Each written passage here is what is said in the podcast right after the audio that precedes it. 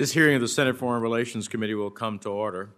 Uh, let me start by uh, thanking our esteemed witnesses for appearing before us today to help the committee consider the perennial challenge of ensuring an appropriate balance between Congress and the executive branch concerning the use of military force. I'm holding this hearing at the specific request of Senator Romney and other Republican uh, Senate Foreign Relations Committee members who requested it prior to a vote on the 2002 AUMF repeal, as well as to jumpstart the broader discussion on the 2001 AUMF and other issues surrounding the use of force. And I believe that this subject, which is ultimately on whether to send our sons and daughters into conflict, is one of the most solemn votes that any member can take. So, with that in mind, let me start with the repeal of both the 1991 and 2002 authorizations. Let's be very clear about what we're talking about. The 1991 authorization resolution authorizes the United States Armed Forces to take action to ensure Iraq's compliance with UN Security Council resolutions related to Saddam Hussein's invasion of Kuwait. The 2002 AUMF authorizes the armed forces to take action against the continuing threat posed by Iraq, which at the time was still under the rule of Saddam Hussein, and the then administration claimed was developing weapons of mass destruction. We know now that that was simply not true. Regardless, these authorizations simply do not reflect reality, which is that any U.S. troops currently in Iraq are there at the invitation of the Iraqi government. Indeed, the President just welcomed Prime Minister Kadhimi to the White House for a strategic dialogue. It simply makes no sense to keep an authorization against Iraq. The Biden administration has made clear through a formal statement of administration policy that it is not relying on the 2002 AUMF for ongoing operations or detention authority. Logically, as the terms of the AUMF applied only to threats emanating from Saddam Hussein's Iraq. In my view, it is irresponsible to keep this outdated authority on the books to address future hypothetical threats for which it was never intended. Now, some have made the argument that repealing this authorization would somehow show weakness or lack of resolve, particularly against Iran as it continues to attack our forces in Iraq. However, I see little logic in this argument. Iranian backed militias derive much of their support from the false narrative that the United States is still an occupying power of Iraq. Repealing the 2002 AUMF would clearly show that we are there in support of the sovereign Iraqi government. And let's be very clear repealed or not, the 2002 AUMF does not authorize any military activity against Iran. Now, that is not to say that the United States will not show resolve against Iran as it continues to threaten our people or our national security interests but the 2002 AUMF provides no authority to do that. Beyond the 2002 AUMF, I'd like to use this hearing to start a serious discussion on repealing and replacing the 2001 AUMF, another 20 year old authorization.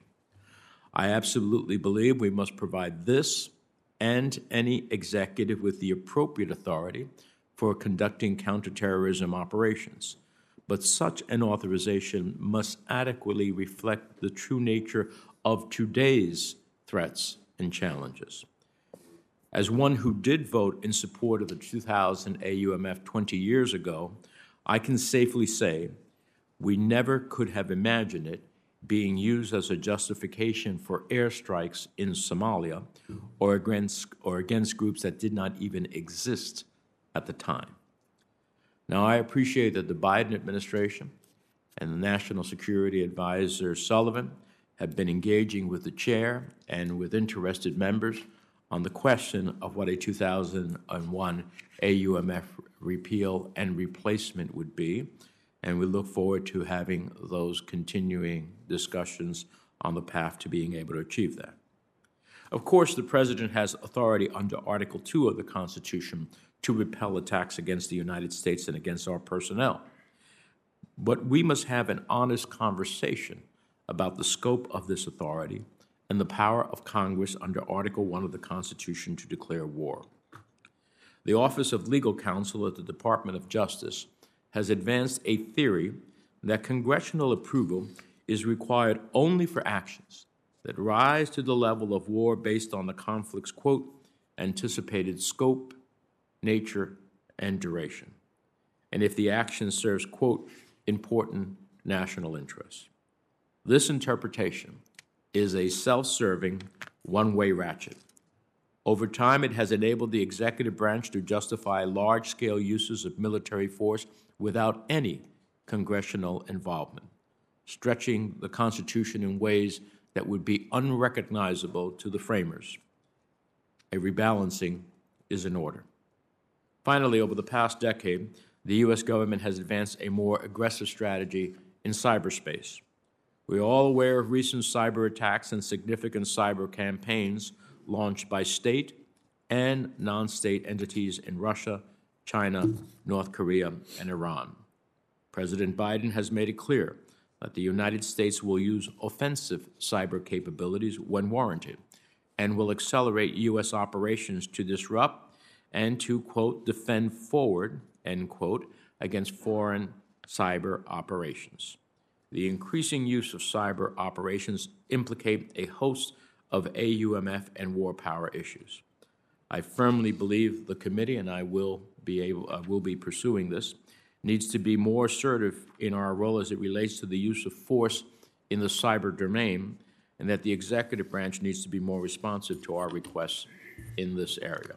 So there's a lot to address, uh, but I do believe that uh, our goal in repealing these two authorizations that uh, were for a time and place and against a country with a leader that no that leader no longer exists and for which there is no authority to deal with any challenges with Iran uh, and which actually serves as fuel uh, to militias to say that we are an occupying power uh, needs to be repealed and I intend to move forward at a business committee meeting to do exactly that. With that, let me recognize the distinguished ranking member, Senator Risch. Well, thank you very much, Mr. Chairman. And thank you for holding the hearing. Thank you for our witnesses for being here. Um, I, uh, it, it's interesting to note, I think, that probably the objective of everybody on this committee is the same when it comes to AUMFs. Uh, I've sat through scores of hours of uh, on this committee and on the Intelligence Committee, both open and closed, uh, to deal with what's probably one of the most vexing problems uh, that we face. Uh, I, uh, I, I, having said that, and having said that we all have the same objective, I think it's it's good that we sit down and talk together in a rational basis to to reach a conclusion uh, as to where we go with these things. And and I uh, agree with the chairman that messaging is extremely important. I think as much as anything, messaging is one of the things that the AMUF telegraphs to uh, both our friends uh, and uh, uh, our enemies. And uh, I, I, guess I come down on a, a different side of that. but having said that, I think when you're talking about messaging, what you have to do is look at not as much your message as uh, the people who are receiving the message. And I suspect that the arguments on both sides probably prevail with some people. That is, some will read the message one way and some will read the message the other. And so uh, it's it's important that uh, that we discuss it. It's important that uh, we resolve that, and it's important that we do uh, not only message but interpret that message for the people that are listening to it. Uh, President Biden has directed airstrikes on Iranian-backed militias in Iraq and Syria twice since February. Both actions have failed to deter further Iranian aggression. Within a few days of the U.S. airstrikes in February, Iranian militias attacked U.S. forces at Al Asad Air Base in Iraq, attacked Israeli owned ships in the Gulf of Oman, and increased drone attacks uh, against Saudi Arabia from both Iraq and Yemen. The, the day following the most recent U.S. strike, Iran, Iranian militias launched multiple rockets at our forces in southeast Syria and several days of attacks against our troops and diplomats in Iraq, resulting in American injuries. Uh, beyond Iran's terrorism in the region, we recently saw a plot to kidnap an American citizen on United States soil. an appalling demonstration of Iran's disregard of uh, what we're doing. Well, the administration cited Article 2 authorities as the legal basis for recent strikes. I'm concerned with the practical impacts of repealing the 202 uh, or the 2002 AUMF. The fact of the matter is that the 2002 AUMF provides the only statutory authority to strike Iran backed militias in Iraq.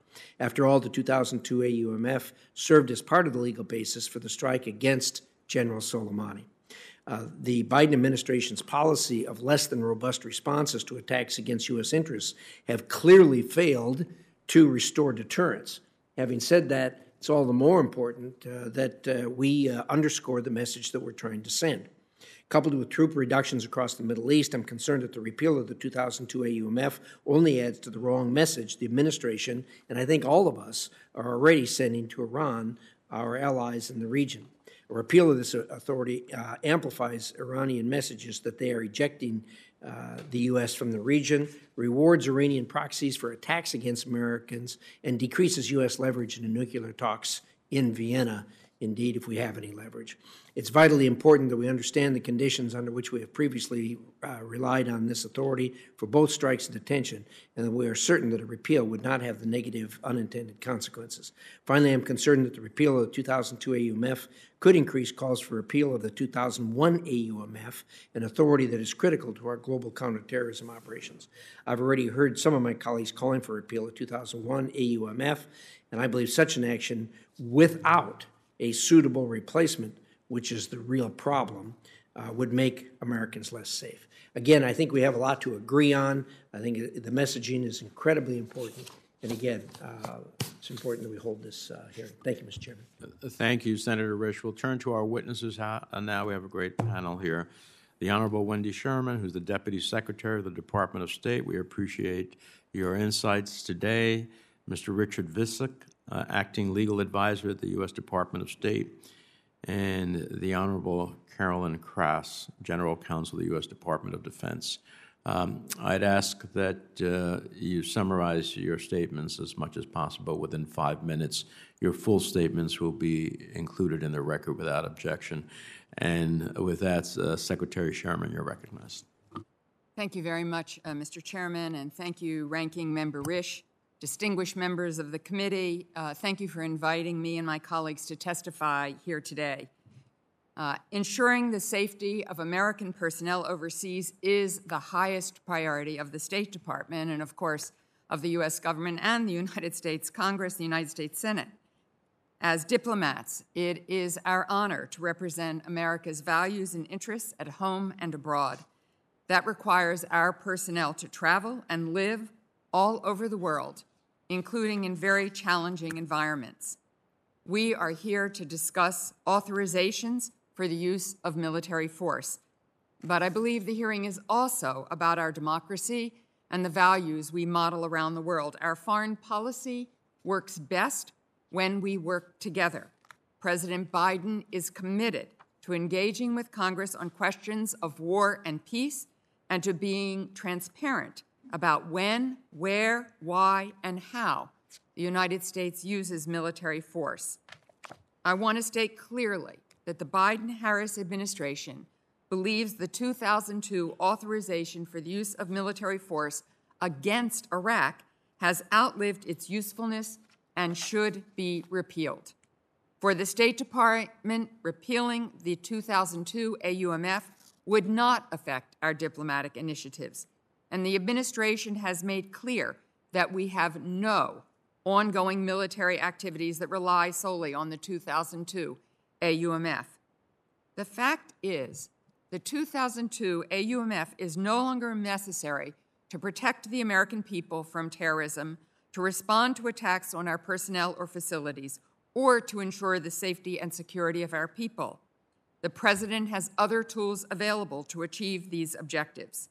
In fact, for the last six years, the executive branch has relied on other authorities to underpin counterterrorism, counterterrorism actions and has only cited the 2002 AUMF as an additional authority. This was true for both the Trump and now the Biden administration. The 2002 AUMF is also woefully outdated in terms of our diplomatic relationship with Iraq. The preamble of the 2002 AUMF states that Iraq, quote, poses a continuing threat to the national security of the United States and international peace and security, unquote. As the chairman has said, this is not the case today. We work closely with the government of Iraq on a range of issues, from economic development to combating terrorism. Far from a threat, Iraq is an enduring strategic partner of the United States. There should be no doubt that President Biden will take necessary, proportionate action to respond to attacks against U.S. personnel or facilities, including in Iraq. Indeed, he has already demonstrated his resolve. Just over a month ago, on June 27th, the President relied on his Article 2 authority to direct strikes in Syria and Iraq at sites used by Iran backed militia groups who have been involved in attacks against U.S. personnel and facilities in Iraq. President Biden did not need the 2002 AUMF to protect American interests in June. And our current assessment is that we will not need the 2002 AUMF to protect American interests in the foreseeable future. If we do need additional authorities to defend our people, we will not hesitate to come back to Congress to seek those authorities. I want to thank members of the Senate, including members of this committee, who have worked tirelessly on this issue. I particularly want to acknowledge Senator Kaine, Senator Young, and Senator Murphy for your leadership and to thank former Senator Udall for his efforts. I know members of this committee and others in Congress are also actively considering options to repeal and replace the 2001 AUMF. As these efforts continue, the Biden Harris administration stands ready to provide our guidance and expertise and other materials to assist Congress in its deliberations. As the chairman noted, those conversations are already ongoing. Repealing outdated, broad, or unnecessary authorizations for the use of military force and replacing them as needed with narrow, clear, and specific frameworks will allow us to continue protecting our people and our interests around the world. Finally, I want to take a moment, Mr. Chairman and Ranking uh, Member Mr. Risch, to thank you for your help in confirming, trying to confirm, pending State Department nominees. I thank the Chairman, Ranking Member Risch, for moving many nominees forward with broad bipartisan support, and I hope they will be swiftly confirmed by the Senate.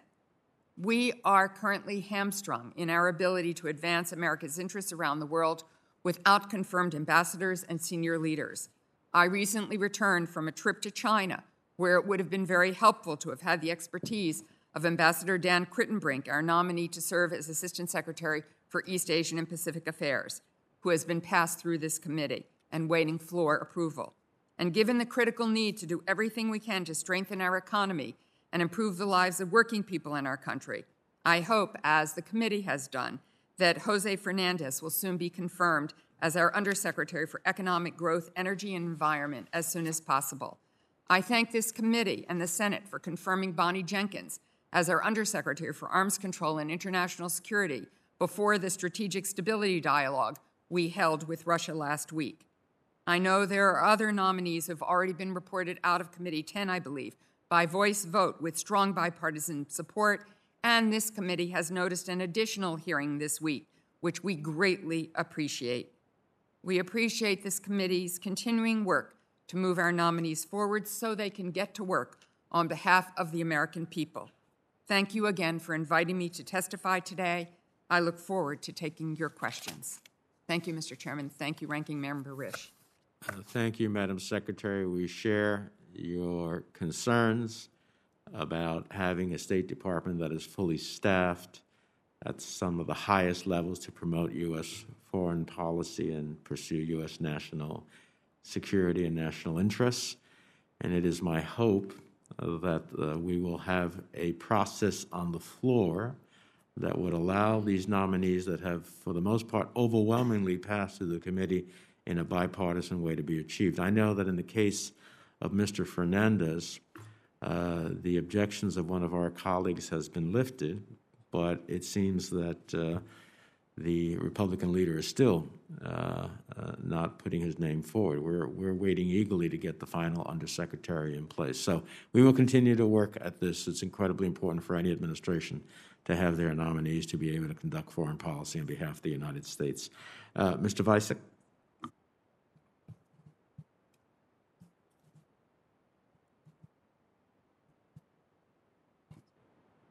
Thank you, Mr. Chairman, Ranking Member Risch, and members of the committee for inviting us to address the administration's support for repeal of the 2002 authorization for use of military force against Iraq.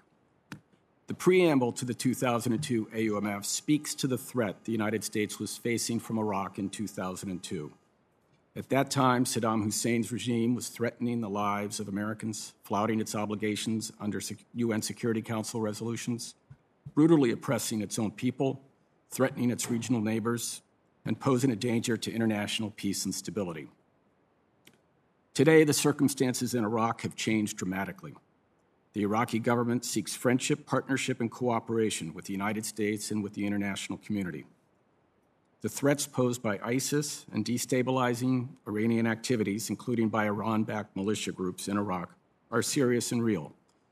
But those threats are not what the 2002 AUMF was designed to address nearly 20 years ago. As a result, and as Deputy Secretary Sherman just explained, the administration supports repeal of the 2002 AUMF. Repeal is aligned with the President's commitments to, continue, to continuing a strong relationship with our Iraqi partners and to working with Congress to ensure that outdated authorizations for the use of military force are replaced with a narrow and specific framework that ensures we can continue to pre- protect Americans from terrorist threats. The President has stated that in any effort to reform existing AUMFs, it will be critical to maintain authority to address threats to the United States with appropriately decisive and effective military action. To be clear, we do not believe that the repeal of the 2002 AUMF will impede our ability to do so. U.S. forces remain in Iraq at the invitation of the Iraqi government in a training, advising, assisting, and intelligence sharing role in support of our Iraqi partners in their fight against ISIS. This mission remains essential, but the 2002 AUMF is not necessary to execute that mission or to protect and defend our forces while doing so. The 2001 AUMF, AUMF authorizes the U.S. counterterrorism mission against ISIS and Al Qaeda in Iraq and Syria. In addition, Article 2 of the Constitution empowers the President to direct certain military action when necessary to protect and defend our personnel and facilities. Some members of this committee have pointed out that Iran's destabilizing activities in Iraq undermine U.S. objectives and pose a threat to U.S. forces in Iraq. We agree. Iran backed militia groups have engaged in UAV and rocket attacks against U.S. forces and facilities in Iraq.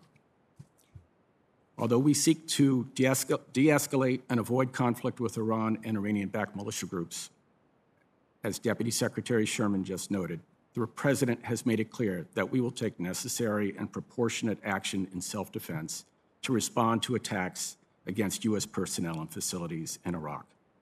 To that end, the President directed strikes in both February and June of this year in order to defend and protect U.S. personnel from ongoing series of attacks to deter further attacks. The President did not rely on the 2002 AUMF in directing any of these recent actions. In sum, we believe we have sufficient authority to continue the vital counter ISIS mission in Iraq and Syria, and to address any threats to U.S. personnel or the United States that might arise in Iraq without relying on the 2002 AUMF. If circumstances change and it becomes clear that other legal authorities are insufficient to address such threats, the administration would work with the Congress to develop an appropriate new domestic authority that is tailored to addressing that scenario. Thank you, Mr. Chair. Thank you, Ms. Krass.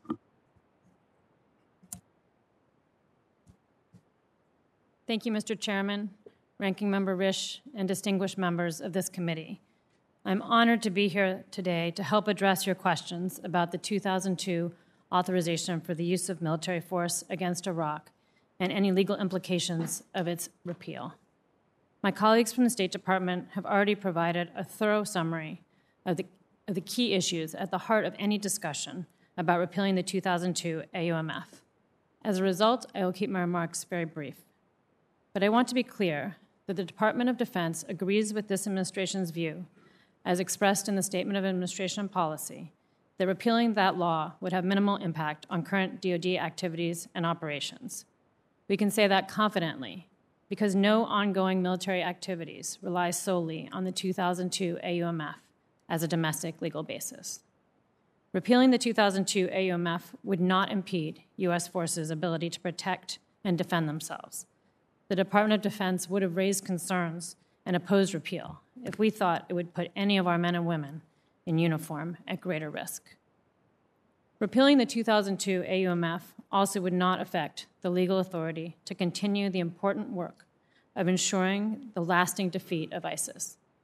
The United States, along with members of the global coalition to defeat ISIS and our local partners, including in particular the Iraq security forces, have made tremendous gains in that fight over the years. For the last past six years, for, I'm sorry, for at least the past six years, the 2002 AMF has been cited only as an additional authority underlying the Defeat ISIS campaign. It was not a necessary authority at the outset of the campaign, and it is not necessary now. The President will have sufficient legal authority to continue addressing the threat from ISIS and other terrorist groups, even if the 2002 AUMF is repealed. Finally, repealing the 2002 AUMF would not significantly constrain the United States' ability to respond to other threats that are currently foreseeable in Iraq. In particular, the Department is clear eyed about the risks to U.S. forces and to our partners and allies that are posed by Iran backed militia groups. We take those risks extremely seriously. The Department has considered the full scope of how any repeal might affect our ability to continue addressing threats in the region quickly and effectively. In the end, we believe that sufficient domestic legal authority would be available to do so, even in the absence of the 2002 AUMF. And as my Department of State colleagues have noted, if in the future we are faced with a currently unanticipated need to use military force, the Department, together with our interagency colleagues, would work with Congress to develop any appropriate new authorization tailored to addressing those threats. Thank you again for the opportunity to speak with you today, and I look forward to your questions.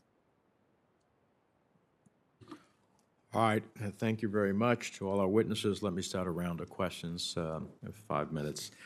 Um, The administration has issued a statement of administration policy supporting a repeal of the 2002 AUMF.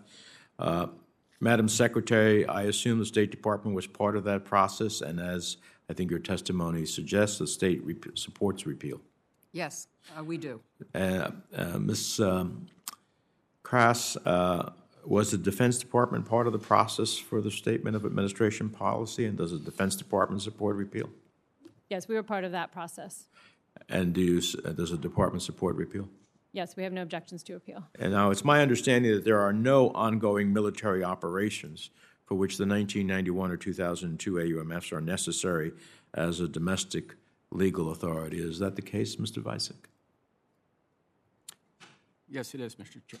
Uh, I understand that the 1991 and 2002 AUMFs are not necessary as the domestic legal basis for any detention activities at Guantanamo Bay. Is that accurate? That is correct. Similarly, neither the 1991 nor the 2002 AUMF is necessary for the detention of ISIS members abroad. Is that correct? That is correct. Now, the administration has not cited the 2002 AUMF in relation to the U.S. defensive actions against Iranian backed militias in February and July. Is it accurate that the administration believes it has sufficient authority under Article 2 to defend U.S. interests and personnel against Iranian backed militias and does not need the 2002 AUMF to do so? That is correct. If there was a need for the administration to take sustained action against Iranian backed militias, or Iran for that matter, in a manner that goes beyond Article 2 authority, and would the administration come back to Congress, Madam Secretary, for a new AUMF? As we all have said, yes, we would. All right, based on those responses, I don't think Congress would be doing its job or living up to its constitutional responsibilities if we do not move forward with repealing the 1991 and 2002 AUMFs. It was an authorization to use force against Saddam Hussein and Saddam Hussein's Iraq. The need for that authorization ended over a decade ago. And as our witnesses just testified, neither AUMFs is needed for any ongoing operation or detention activities, period. Moving forward with this repeal uh, is- of this authorization is not just what's important for us to do to uphold our congressional oversight responsibilities, it also directly responds to the overwhelming will of the American people to curtail endless wars in the Middle East. Now, I suspect there will be a lot of hypotheticals, what ifs, thrown at our witnesses today. But I believe our duties as senators is not to dream up scenarios in an effort to keep a dead letter law on the books, especially when it comes to something so serious as sending our troops into harm's way. The 2002 AUMF is not the answer to any threat that we are facing today. And if other existing authorities are insufficient to address those threats, I would expect the administration to come to Congress to seek an, a new UM, AUMF. Now, Madam Secretary, uh, I have heard the arguments against repeal that it would weaken our position vis a vis Iraq, Iran, and in the Middle East more generally. Uh, in fact, Senator Risch and I recently had a productive meeting with Iraqi Prime Minister Kadhimi on numerous facets of the U.S. Iraq bilateral relationship and the challenges it faces with Iranian uh, aligned militias. Uh, our discussion underscored that we are in a radically different paradigm in our partnership with Baghdad than we were in 2002. So, some have argued that repeal of the Iraq AUMF will cause the United States to appear weak. I don't personally agree to that, but I'd like to hear from you, from the administration's point of view. What is the administration's position on that point? And what steps is the administration taking, and will the administration take if a repeal passes to ensure the United States maintains its overall leverage in the region? Uh, thank you very much, uh, Mr. Chairman. Uh, indeed, we believe that uh, repealing the 2002 AUMF is a signal of the bipartisan work over the last more than two decades uh, to establish an Iraq that is very different than the one that existed at the time that the 1991 and 2002 AUMFs were decided. Uh, we now have a strategic partnership with Iraq. It is, in fact, a sign of strength that together, both Republicans and Democrats have created a relationship with Iraq that is built on strength, on a strategic partnership, uh, that indeed, as you pointed out, uh, we are currently in a place, as was uh, decided by the Iraqis themselves, where our troops are focusing on training, enabling, and advising our Iraqi partners. Uh, that indeed the U.S. Iraq strategic dialogue in July resulted in a communique that was less focused on military cooperation as the defining feature uh, than having the Iraq government itself uh, commit to defend any American personnel or troops in Iraq. I think it really speaks to how strong we are in the region, uh, that in fact we have developed this strategic relationship uh, with um, uh, Iraq. Iraqi forces, including the Peshmerga, have shown increased capability to lead counterterrorism efforts and defend Iraq's sovereignty. And I think it speaks uh, to the strength and the success of the bipartisan efforts in building this strategic partnership. I think, as well as you've heard from me and from my colleagues, uh, that the president will not hesitate to take action if we believe that any uh, backed militia, Iranian or otherwise, uh, are a threat to the United States, that he has sufficient authority under his Article 2 uh, abilities uh, and uh, relying on a revised uh, 2001 in other appropriate circumstances to take targeted strikes as he did in both uh, February and on June 27th. So I think, quite frankly, uh, Senator, rather than speak to weakness, this speaks to strength. That the United States has established this strategic partnership, that is, Iraq is quite a different country uh, then at the time of Saddam Hussein, uh, and that the United States is poised to have a different relationship with Iraq and in the Middle East. Thank you very much. Senator Risch. Thank you. I want to, I'll pick up where the chairman left off. Uh, The meeting he and I had uh, with the head of the Iraqi government was, uh, uh, it was interesting, to say the least. And I, I think one thing that went through my head was just what, uh, what you've referred to, Ms. Sherman, and that is how different things are today in Iraq than they were in 2002 when the uh, AUMF was passed. Uh, Again, I want to underline here uh, that I I think we're all wanting to reach the same objective here, and that is to message that uh, we are going to continue to act out of strength and not out of weakness. And I think that's probably where we part ways as far as whether the 2002 should stay in the books or whether it should be repealed. I I'm concerned that if it is repealed, that those uh, who receive the message will say, aha, no matter what they say, they still repealed the 2002 AUMF, which is a sign of weakness. The, the thing that I haven't been persuaded on is why, uh, wh- what's to be gained by the 2002 uh, AUMF being left on the books. I mean, we have all kinds of laws and resolutions and executive orders and everything else that are put into place. When they're over, they're put on the shelf and uh, nobody repeals them or anything else. So I'm, I'm just, uh, I, I, I see a gain in not repealing it so that those that are our enemies can't use it to say, look, uh, we're backing down or we're weak. Uh, I don't see the, I, I just don't see the advantage to uh, uh, leaving it on the shelf. Convince me why I'm wrong, Ms. Sherman. Well, uh, Senator, I understand your concern, and messaging is very important. But in my own view, uh, as I just said, I think that in fact, repeal says we have succeeded. Uh, repeal says that the time of Saddam Hussein is over.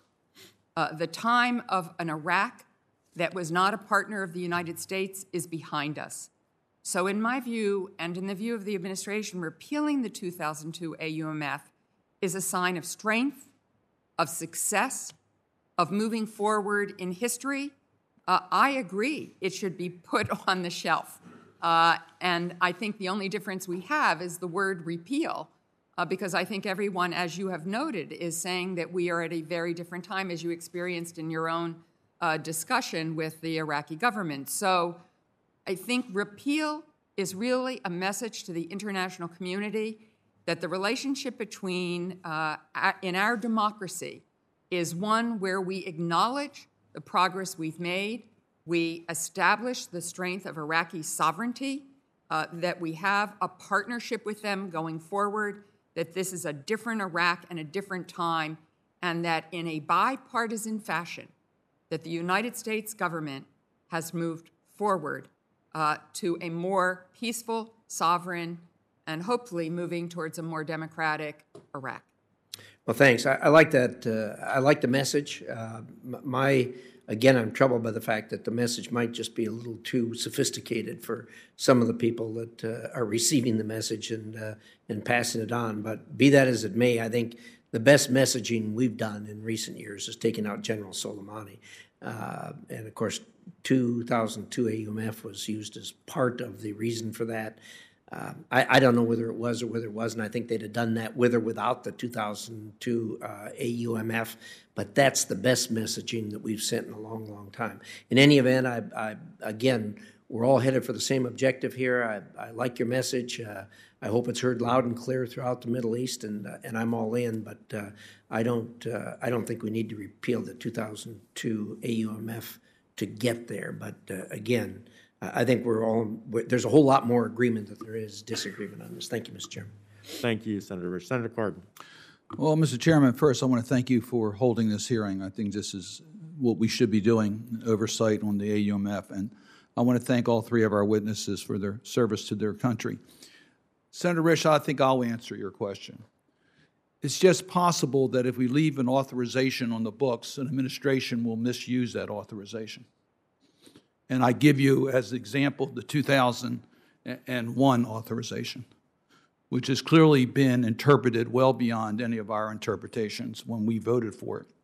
And I speak personally because, like the chairman, I was a member of the Congress in 2001, so was Senator Markey and others uh, that voted for that. And we never, ever in our wildest dreams thought it would be used in seven countries the way it's been used by now, I guess, four administrations. So, one one of the lessons that has been learned through this process is that we need, in considering AUMFs, to have some process in that AUMF for administrations to be able to update that authority with congressional approval or allow that authorization to expire. I think that's going to be critically important that we include in any further authorizations for use of military force. And our lessons that we learned from that is the 2001 authorization.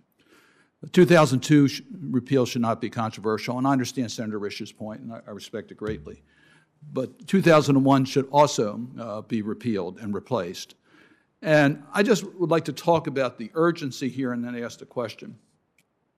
We're now in August of the, this uh, Congress. Time is evaporating. This is not an easy subject to replace authorizations for the use of force. And in all due respect, I think it's absolutely essential for the administration to come forward as to the authorization that they need. Because you see, we all have different views about the threats that are out there, the geographical scope of any authorization, the requirements to come back to Congress if circumstances changes and what type of an approval process is necessary, the length of time for the authorization. All those are questions that each of us have different views. But the starting point should be those that have the responsibility to exercise the power to keep us safe the executive branch, the president, to come to us and tell us what you need. And then let us debate it with you and hopefully come up with a replacement. Uh, you know, I, I, I, Secretary Sherman, I very much uh, respect uh, your view on this. I, I, thought your last statement about repealing outdated, broad, and unnecessary authorization for the use of military force like 2002 AUMF and for replacing them as needed with clear, narrow, and specific frameworks will allow us to continue protecting our people and our interests. I agree with that paragraph, but I would add 2001 rather than 2002. We've got to replace that. So I'm seriously considering whether there'll be an opportunity for us, Mr. Chairman, to put a sunset on the 2001, giving ample time for a replacement to be voted on by Congress, because otherwise I'm not sure we'll ever do it. It's just too easy for administrations to misinterpret the authority of 2001. And quite frankly, we're not at risk because, as our witnesses have testified, there's adequate authority under Article 2 to protect us. So, Article 2 is there to protect us against any imminent threat. We're not going to be bare as far as protecting our country. The president will protect us as the commander in chief. But Congress should give the, the administration the authority they need and not just this broad use of an outdated authority. So, so Madam Secretary, can you give us a, a what is wrong with us setting dates that we need to replace this by, recognizing that you always have Article 2 authority? We, I would hope the legacy of the Biden administration will be that, you, that future administrations will not be relying on the 2001 authorization in order to protect us from a threat that did not exist in 2001. Thank you very much, uh, Senator. Uh, as you know, the President of the United States served in this body for 36 years, and he has great regard for both the Article 1 responsibilities of the Congress and the Senate and the Article 2 authorities of the President of the United States. And he has committed, and we have all committed, to work with Congress to ensure that outdated authorizations for the use of military force are replaced with narrow and specific frameworks that will ensure we can continue to protect Americans from terrorist threats. There are a lot of complex questions involved in doing this scope, duration, more, uh, but we welcome enhanced congressional involvement and interbranch dialogue over the use of military force, including in protecting the United States and U.S. interests from the evolving terrorist threats we face. Uh, we know that these are changing. The chairman uh, mentioned uh, some, including in cyber, uh, that have changed the nature of thinking about terrorist threats. So the administration is open and has begun already discussions with Congress to uh, replace or revise the 2001 AUMF uh, that might consider some of the following things establishing a mechanism to add groups beyond those that may have been identified by name in the text of the AUMF, because as you point out, it has been relied upon uh, in circumstances perhaps that you did not imagine. Uh, through appropriate input from an engagement between the President and Congress or the executive branch in Congress, uh, to establish a mechanism to add countries uh, in which the use of force is authorized uh, against particular groups, uh, and to have a periodic review of groups and countries. So I think that there's a lot of work to be done. It may be that those kinds of ideas aren't the right ones, but those are things that we are willing to discuss as well as other things that the Senate might put on the table. But we are in support, Senator, very much of continuing those discussions in a timely manner to reach a revised 2001 AUMF at the same time that we continue to support the repeal of the 1991 and the 2002 AUMFs, which we believe are not useful anymore and are not rel- relied upon in any circumstance. Thank you, Mr. Chairman. Thank you. Senator Romney. Thank you, Mr. Chairman, and I very much appreciate the opportunity that you've given our committee to uh, hear from these uh, witnesses and to discuss this very important matter. Um, I'm going to continue with some of the comments and questions that were raised by Senator Cardin. Uh, Secretary Sherman, uh, will the Biden administration misuse this AUMF? No, sir. Good. Um, Senator Cardin indicated that, that this should be repealed and replaced. And I'm focused on the word replaced. There have been efforts to try and narrow and replace these AUMF in the past. Senator Corker, when he was chairman of this committee back in 2018, uh, brought forward such a, a revision, didn't make it out of committee. Going back to 2013, uh, President Obama sought an AUMF uh, with regards to Syria. That, of course, was not successful on the floor. I- am concerned that the prospect of uh, this body ever approving an AUMF uh, to deal with the ongoing threat represented by ISIS, the Taliban, uh, Al Qaeda, and other like groups would never pass this body. Uh, and that, um, uh, that uh, in addition to the comments and the, and the concerns that were raised by the ranking member with which I concur, that the idea that somehow we're going to come up with some new AUMFs is just not not realistic. And, and, and I, you know, I think about a scenario, uh, uh, perhaps, uh, yes, certainly the president has Article 2 power to defend our troops and to defend against imminent attack of the United States. But let's say he continues to withdraw, or a president continues to withdraw troops from Afghanistan and Iraq, and we have no troops in Afghanistan and Iraq. And ISIS goes on a rampage and starts uh, expanding territory and wiping out uh, uh, individuals there, or for that matter, that in Afghanistan, that the Taliban routs the, the democratically elected government and starts killing women and children. Uh, would we, under Article 2, have legal authority to go in if we had no troops there or were not threatened uh, in, in the homeland?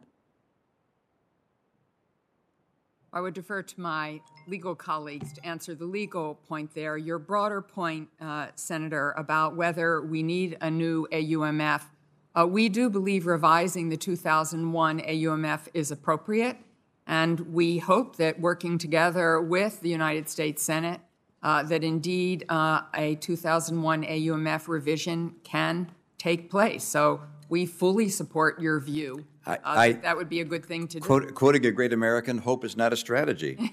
uh, let, are, are, there other AUMFs uh, out there that have not been repealed? No.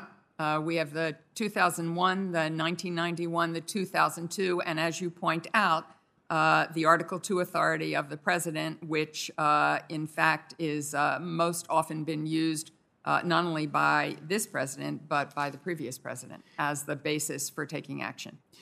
Given the fact that you're convinced that the Biden administration will not misuse this AUMF, uh, and the fact that we face ongoing uh, threats from various uh, terror organizations, and at least my conviction that it would be very difficult for this body to ever agree to another AUMF uh, absent a, a threat to the homeland. Um, why do you believe it's necessary for us to remove this AUMF, which has been used by President Obama, uh, uh, President Trump, to to uh, defend our interests. I think I think there's a sense that if the homeland is going to be threatened, that we have every right to step in. We all agree with that. But our interests in the world go beyond protecting the homeland. They also keep bad things from happening and becoming so severe that they draw us in and ultimately do represent a threat to the homeland. So, so why, why take the chance that, as the ranking member indicated, that this is misinterpreted in the Middle East? I can't imagine anybody uh, in any leadership position thinks that we're at war with Iraq. It's very clear we're there at Iraq's request, that we're collaborating and helping the government protect themselves from ISIS and protect against the, the incursion of, of Iran. That's a message loud and clear. No one thinks Saddam Hussein is still in charge uh, of Iraq and that we're fighting Saddam Hussein. So w- this has extraordinary potential to be misinterpreted. Why do it now? Uh, they're about to have elections in Iraq. Uh, potentially, this could be misconstrued as somehow America is pulling away. I, I, just it just seems like the risk is much greater than the benefit of of, uh, uh, of the nature that you're describing. I think, uh, Senator, I'm going to defer to my legal colleague on the use of the 2002, though I do not believe that even President Trump used 2002 as the basis for any action he took. The uh, killing of Soleimani was done primarily under Article 2 but to your broader point, uh, the Iraqi government now sees itself as a sovereign country in partnership with the United States and does not wish to be a, have an appearance of uh, the Iraq that is cited in either 1991 or 2002. But let me, uh, if I may, let our legal acting legal advisor add from legal perspective uh, the value here. Uh, thank you, Senator. The, uh, I think there's some, con- maybe some, a little bit of confusion that is creeping in, uh, and I think that's because we're talking about two AUMFs. Uh, yes, and that was that was raised by the chairman and and and Senator Cardin. So I think I think in reality we are talking about two. That's that's. I, I know it's not literally on the agenda, but that's the case. I know I've gone over my time, Mr. Chairman, so I'll. But if I may, yeah. if I may, Senator, the um, the 2001 AUMF obviously authorizes our uh, activities against ISIS and the Taliban.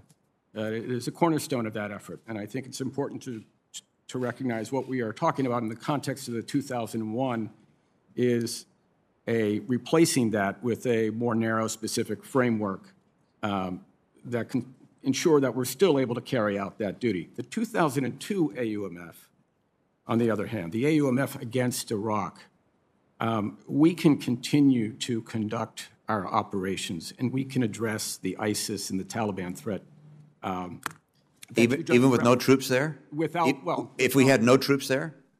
Well, sir, whether or not we have troops there is another question, but without the 2002 AUMF, the 2002 AUMF would not put troops there, it wouldn't take away troops, but it doesn't add any authority and we don't rely on it for those operations. Thank you, Mr. Chairman. Thank you. Just, just two remarks for the senator's consideration. I was the author of the 2013 AUMF, at, then at the request of President Biden, because Saddam, I mean, because Assad was using chemical weapons against his people. That AUMF passed this committee with the late John McCain and Barbara Boxer, two extremes of the ideological divide, uh, in a robust bipartisan vote. The reason it never went, it didn't go to the floor, it's not that it failed on the floor. It didn't go to the floor because President Obama took that authorization of the committee and made it very clear at the G20 uh, meeting in Russia that he would seek to finalize that authorization and use it against uh, Assad if he did not give up his chemical weapons. So it never, it's not that it failed on the Senate floor, it just never got there because it wasn't necessary. And as to, uh, I, I know that I opened up the conversation, and I intend for it to be that way, about the 91 2002, but also the 2001.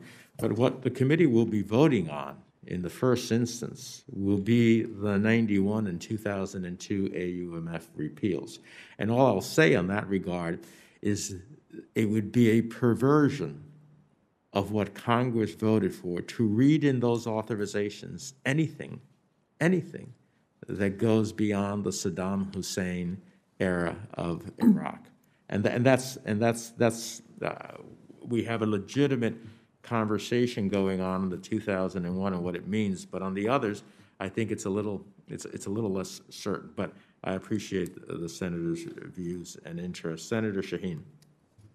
Thank you, Mr. Chairman, and thank you to each of our witnesses for your service and for your testimony today. Um, Ms. Krass, I'm going to actually begin with you, and I'm going to try and restate what I think was Senator Romney's question to Mr. Visek. And I'm directing it at you because you are in the Department of Defense. Would the repeal of the 2002 AUMF impact U.S. forces that remain in Iraq now in any way? No, Senator. No. And can you provide a scenario in which the president might need to rem- rely on that AUMF to use force in Iraq? No, I cannot think of one. Thank you. Um, I- I'm not sure who to direct this at, but some of the U.S. litigation around AUMF authorities has dealt with the issue of detaining enemy combatants. So maybe Ambassador Sherman, you would take the first crack at this. What, if any, effect do you anticipate the repeal of the 2002 AUMF would have on the detainee issue? None, none whatsoever, Senator. And uh, certainly uh, defer to uh, uh, Mr. Visek and to Ms. Krass if they have anything to add from a legal perspective, but my impression is none. Mr. Visek? Senator, the 2002 AUMF is not a source of authority for any current detainee operations, including those at Guantanamo. Thank you.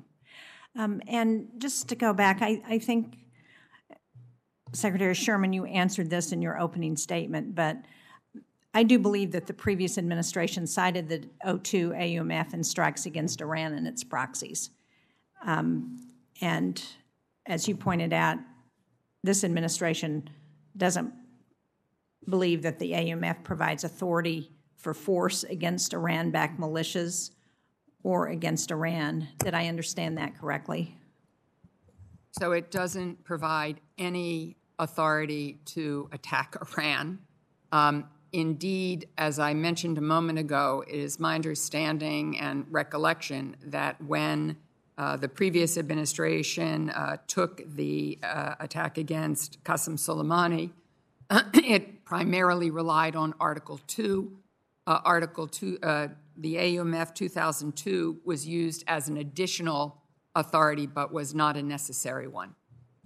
So, can you describe what authorities the administration is relying on in the operations that have been taken so far this year against Iran backed proxies in Syria and Iraq?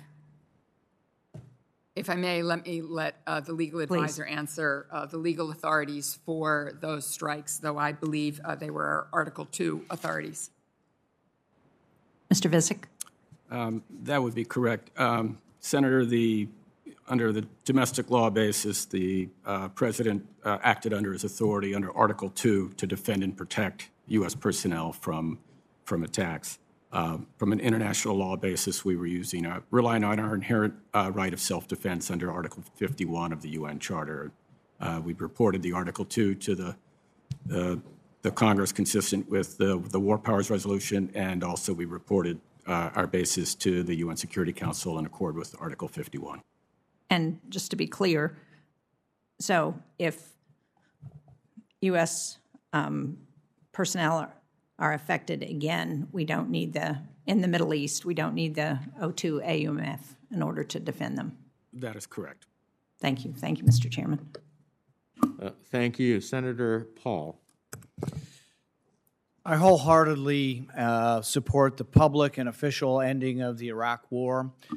Many of us thought the war was a mistake to begin with. Large percentages of the public now, in retrospect, think the war was a mistake. Even if you poll our veterans who have fought in the war, the vast majority of our veterans actually think it was a mistake. So, publicly ending the Iraq War, which has been over for a decade, is a great idea and shouldn't be controversial. But people who want to keep it in place have to realize that this vote will be similar to the vote in 2002. The vote in 2002 allowed 100,000 troops or more to be in Iraq. It allowed 2,000 of our soldiers to die. It allowed 20,000 people to be wounded. It allowed over 1,000 young men and women to lose their arms and legs. That's what you're voting for now. If you leave this in place, any president could do the same thing they did in 2002. That's what you're voting for. Wouldn't you want to vote again? People say we might not vote for it. That would be good if we didn't vote for another Iraq war. But if there is another need for a war, come and vote. When we have been attacked, we have voted overwhelmingly. When we were attacked on 9 11, we overwhelmingly voted. Iraq was a different story, and still people have debates over whether it was a good idea to this day. But leaving it on the books, if you vote to leave it on the books, you're voting to allow a president to send as much as hundreds of thousands of troops in. Now, this is just debate over what you can do under Article 2 authority. I, I personally think it'd be much more narrow than any recent president has interpreted it to be.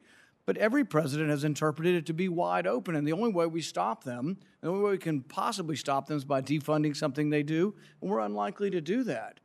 But I don't think any president believes they can take 100,000 troops into Iraq or into any country without a, a, an authorization of force. So getting rid of this gets rid of the possibility of a big war by any president, I think.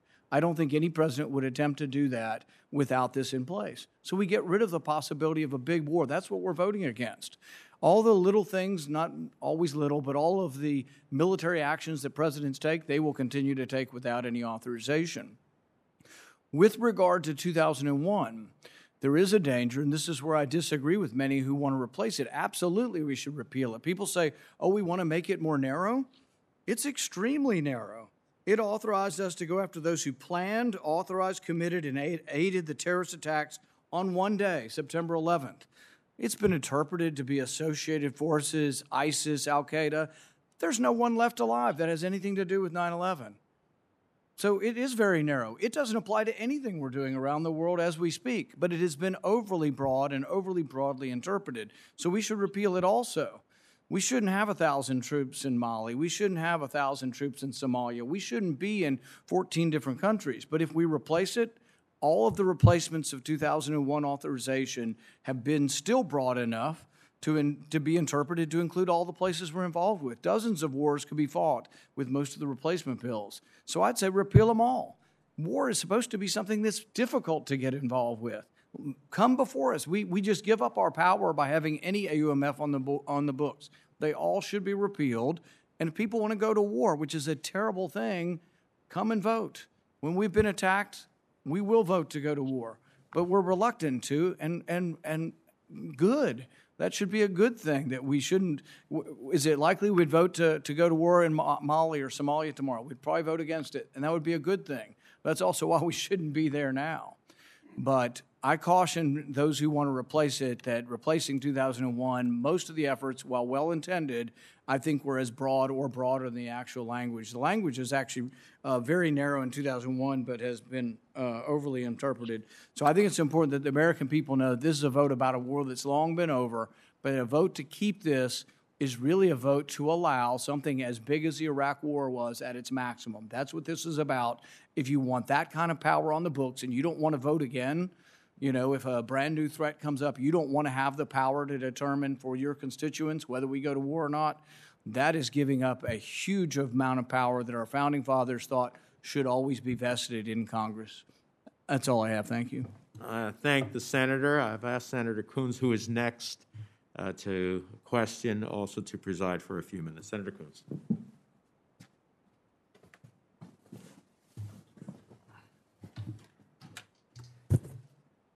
I'd like to thank our witnesses uh, who've appeared before us today and, and, just take a moment to make sure that I have clarity and that those who may be watching have clarity and that members of this committee have clarity uh, about what we're discussing and what we're not discussing.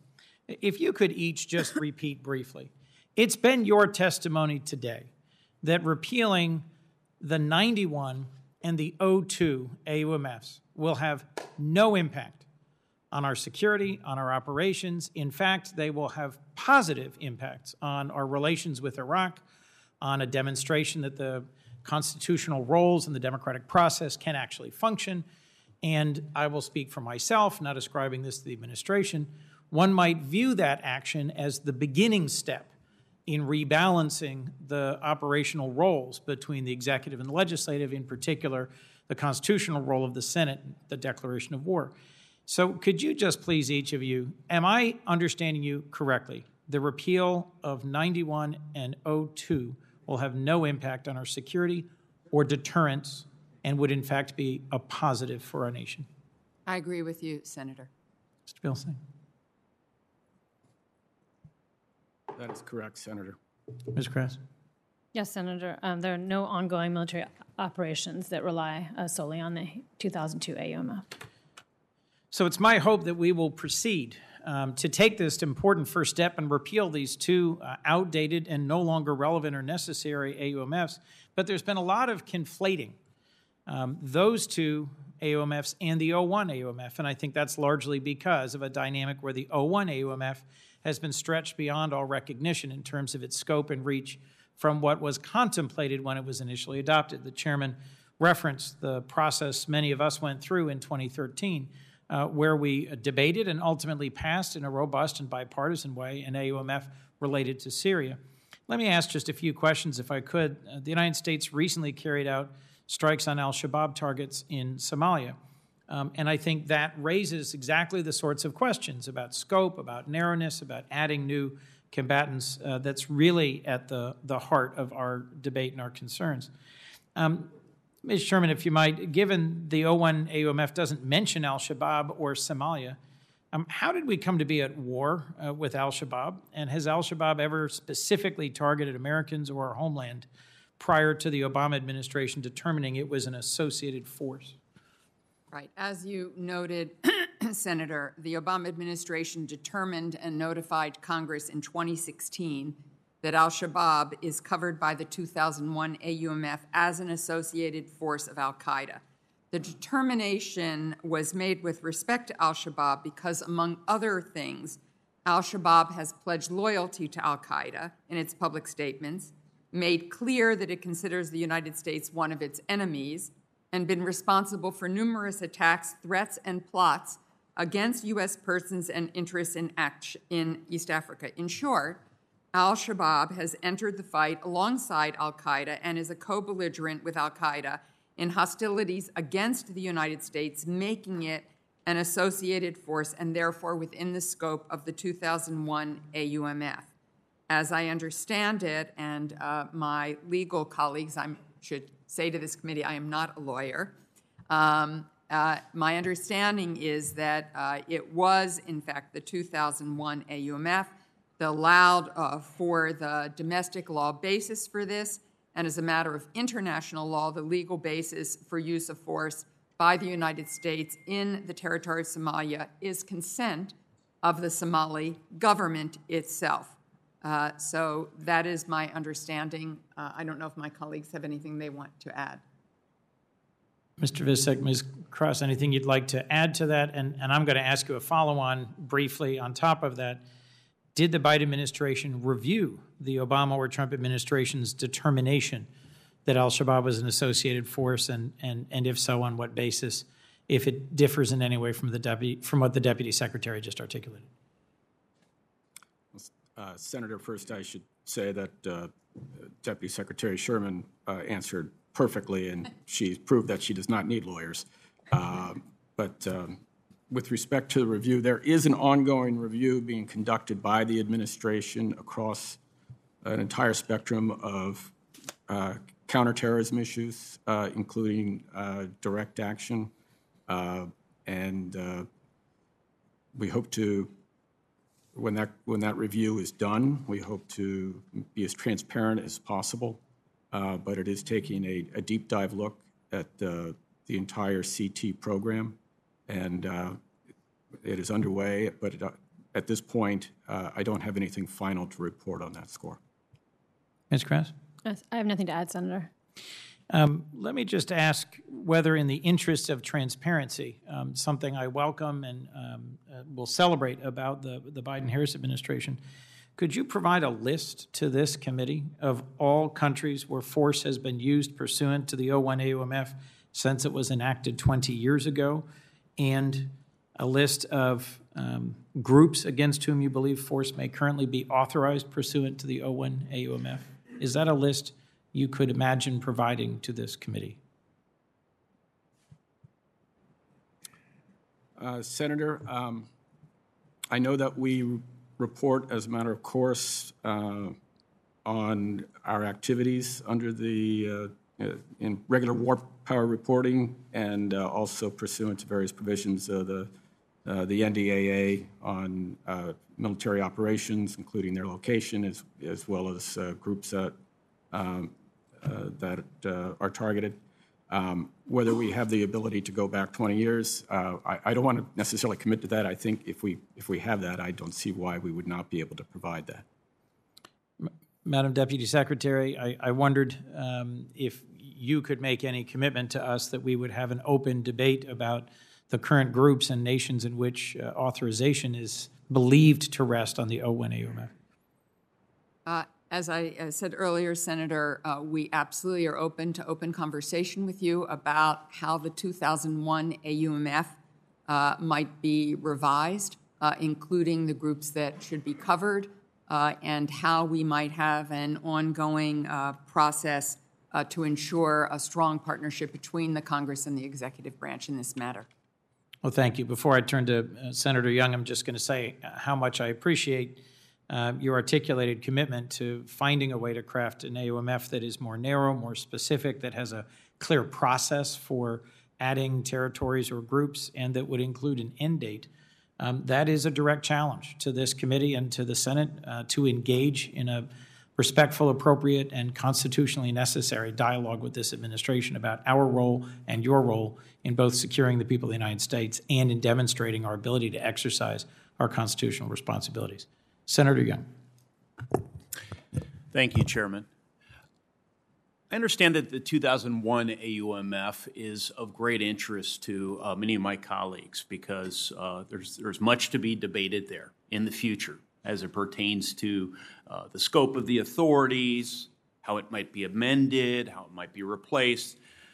But I'm going to focus on uh, really the thrust of, of today's hearing, uh, which is the legislation that is before this committee and will soon, I suspect, be before the United States Senate the repeal of the 1991 and 2002 AUMFs. Now, each, each of those um, AUMFs was, was focused on the threat posed by Saddam Hussein. Saddam Hussein uh, and his regime in Iraq. Uh, let's take the 2002 AUMF uh, as, as our point of, of uh, our focal point. After lengthy findings uh, on the threats posed by the re- regime of Saddam Hussein, Congress authorized the President in 2002 to, quote, use the armed forces of the United States as he determines to be necessary and appropriate to, number one, defend the national security of the United States against the continuing threat posed by Iraq, that's Saddam Hussein's Iraq, and two, enforce all relevant United Nations Security Council resolutions regarding Iraq. That's Saddam Hussein's Iraq. Secretary Sherman, is the United States still at war with the government of Iraq as it states in the 2002 AUMF? No, we are not, Senator. Okay. Are our forces deployed to Iraq today at the invitation of a new Iraqi government? Yes, Iraq is a sovereign government, and we have a strategic partnership with them. Let's put a pin on that. That's, that's what we're talking about here. It has nothing to do with 2001. We're just focused on 91, which incidentally I was right out of high school, just, just enlisted in the United States Navy, um, and, and 2002. As you know, the, the regime of, of Saddam Hussein was removed in 2003, pursuant to the terms of the very AUMF, the 2002 AUMF that I have just referenced. And Saddam Hussein was brought to justice by brave American servicemen and women and by uh, uh, some of the Iraqi people. The government of Iraq is now a partner. They're not an enemy of the United States. And U.S. troops are there at the government's invitation, as, as Deputy Secretary Sherman just indicated. With that, if our forces in Iraq were to be attacked by uh, Iranian backed militias, uh, the Islamic State, or other terrorist groups, is there anything whatsoever that would stop the President of the United States from allowing U.S. forces to defend themselves against such an attack? Secretary, Deputy Secretary Sherman? No. There is nothing that would keep the president from taking action as his, he has done uh, on uh, more than one occasion since he's become president. Mr. Visek, do you agree with that assessment? I agree. The, uh, Ms. military- Krass? Yes. Oh, do you agree with that assessment? Yes, I agree, sir. Would repeal of the 91 or 2002 AUMF, the only thing we're focused on here today, negatively impact or endanger our service members and diplomats serving in Iraq? Deputy Secretary Sherman, No, it would not, sir. uh, do you agree with that assessment, Mr. Visek? yes, I do. Ms. Krass? Yes, I agree. Okay. If this repeal of the 91 and the 2002 AUMF and no other AUMFs moves forward, as I expect it will, would any of you on the panel have any concerns about the safety and security of U.S. personnel stationed in Iraq on account of said repeal? Yes or no, please? Deputy, Deputy Secretary Sherman. No, not as a result of the repeal. Mr. Visek. Not as a result of the repeal, no. And Ms. Krass. I agree, not as a result of the repeal. I have no further questions. Thank you so much. Thank you, Senator. Senator Murphy. Uh, thank you very much, Mr. Chairman. Uh, Mr. Chairman, I- I've had only a few of what I call supermarket moments in my time in public service. These are moments when uh, the people I represent are so exercised by a conversation we're having here in Washington that they don't sort of wait to walk across the supermarket to register their opinion with you. They yell it at you. Um, and, and there's been a handful of them.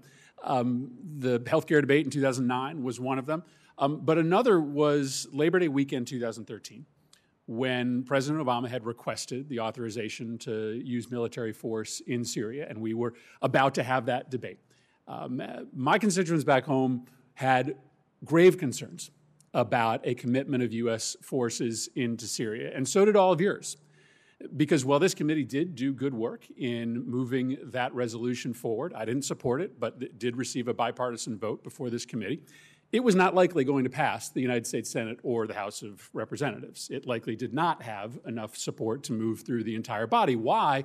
Because the American public often is much more skeptical about the commitment of U.S. forces abroad than this body is, or that the foreign policy uh, consensus is in Washington, D.C. Why? Because they have seen time and time again mistakes being made.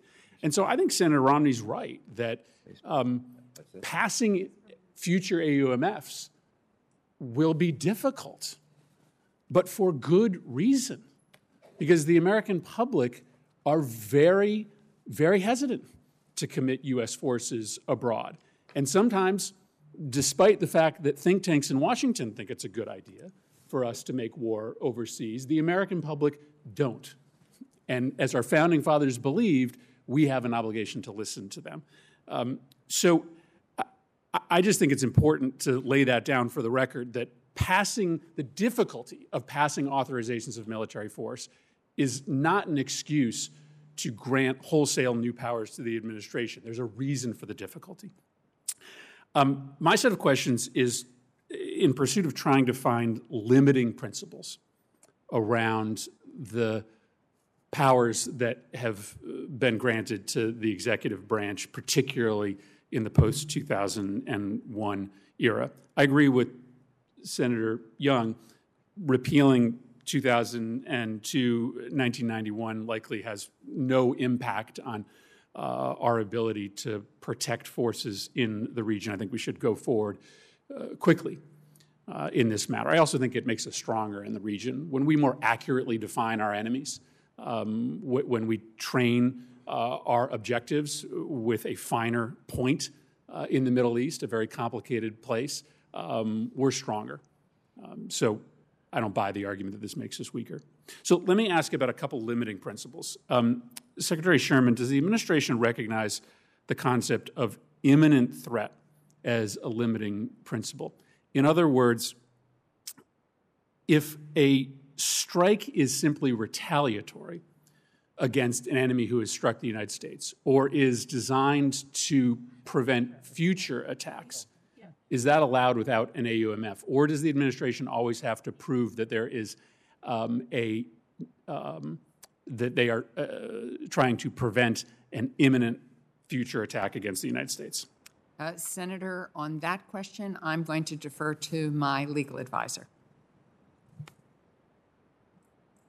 Uh, Senator, and, and I will I will start, and I suspect it would be helpful if I turned over to my colleague, uh, Ms. Krass, who understands the, the DoD operational uh, guidance uh, better than I. But um, we we always have when we're attacked, we have a right to defend ourselves, uh, and uh, I think the the idea of of imminence is really more in the what we would sort of call the uh, the, the use from a, just a legal standpoint as opposed to a policy standpoint.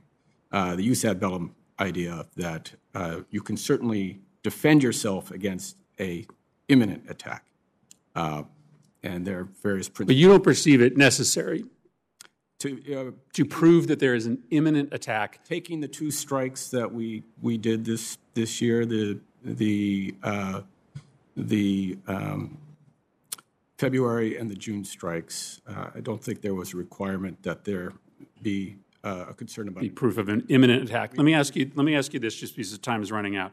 Um, do we have the ability to take military action to protect partner forces? Let's say there's no uh, uh, attack that's imminent against the United States. Can we take action to protect partner forces?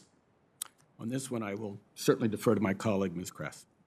Senator, if our U.S. armed forces are operating under existing uh, legal, domestic legal authority, and there is a, an imminent threat of imminent attack against our partner forces who are working alongside us, for example, to defeat a counter terrorist group, we, we may use force. Even if there's no threat of force being used against the United States, if there's a threat of force against a partner force in a country subject to a battle against an associated force of Al Qaeda under the 2001 AUMF, we have the ability to use military force against them without prior authorization from the United States Congress. Yes, because the whole um, conflict would have already been authorized by Congress. Um, and lastly, I think you can see how um, it's a little difficult for the American public to figure out where these authorizations end when it is construed so broadly. And, and lastly, um, I'll address this to whoever wants to take it. Um, how do you take a look at the question of when the frequency of Article 2 strikes requires you to come to Congress for a new authorization? Um, we have seen an increased frequency of attacks against Iranian aligned militias. How do you enter into this question of when the frequency of Article 2 attacks requires you then to come to Congress for new permission? You can see a circumstance in which, if you're striking twice a year, maybe you can uh, consider that Article 2 authority. But if you're striking once a week, that doesn't sound like Article 2 authority. What's the limiting principle there? Well, Senator, as the the voice in my head is always going, you're, you're, I'm now having to engage in hypotheticals. And I guess that's my one, one point where facts and circumstances are always important. Uh, and so we would obviously have to assess it in light of that. But to, to try to attach it to concrete sort of uh, uh, situation that we're dealing with now.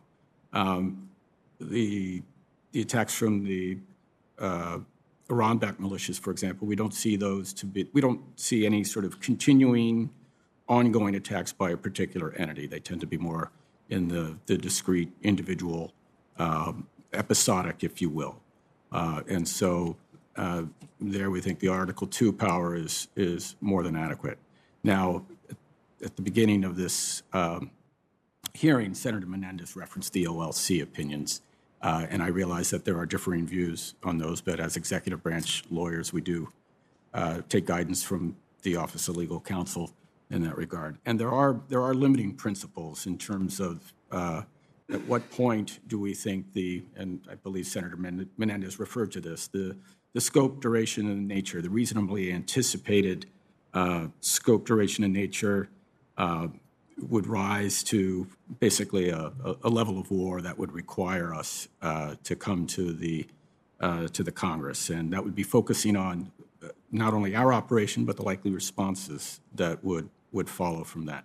And then in terms of limiting principles, because I'm uh, here on behalf of the Department of State, I would also say there's, there's plainly limiting principles in international law, which we respect, um, and that the, a strike would need to be necessary and it would need to be proportionate. And then obviously, once we're engaged in uh, uh, uh, uh, strikes, we obviously follow the, uh, the rules of international humanitarian law, which focus on you know, the principles of distinction, necessity, humanity, proportionality, so as to minimize, uh, say, harm to civilians and to make sure we're acting proportionally. I think I'm well over my time. This is a fascinating conversation, but I appreciate the indulgence, Mr. Chairman.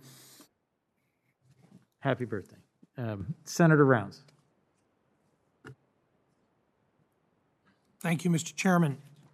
First, let me just begin by saying thank you to all of you for being here and, and participating in this. I, I think Senator Murphy uh, has really started the conversation that, that uh, many of us wanted to have here today with regard to, number one, the role and responsibility of the United States Congress, the role and responsibility of the executive branch, and how the, the, uh, the AUMFs that are currently in effect impact that relationship. I I think there's pretty broad agreement that the 91 is outdated. Um, I think the, it appears that the, that the 02, um, uh, the challenges here, I think a number of the members here believe that it is outdated, and yet, at the same time, it would appear that it's been relied on most recently by two different administrations in conjunction with Article 2 uh, uh, capabilities.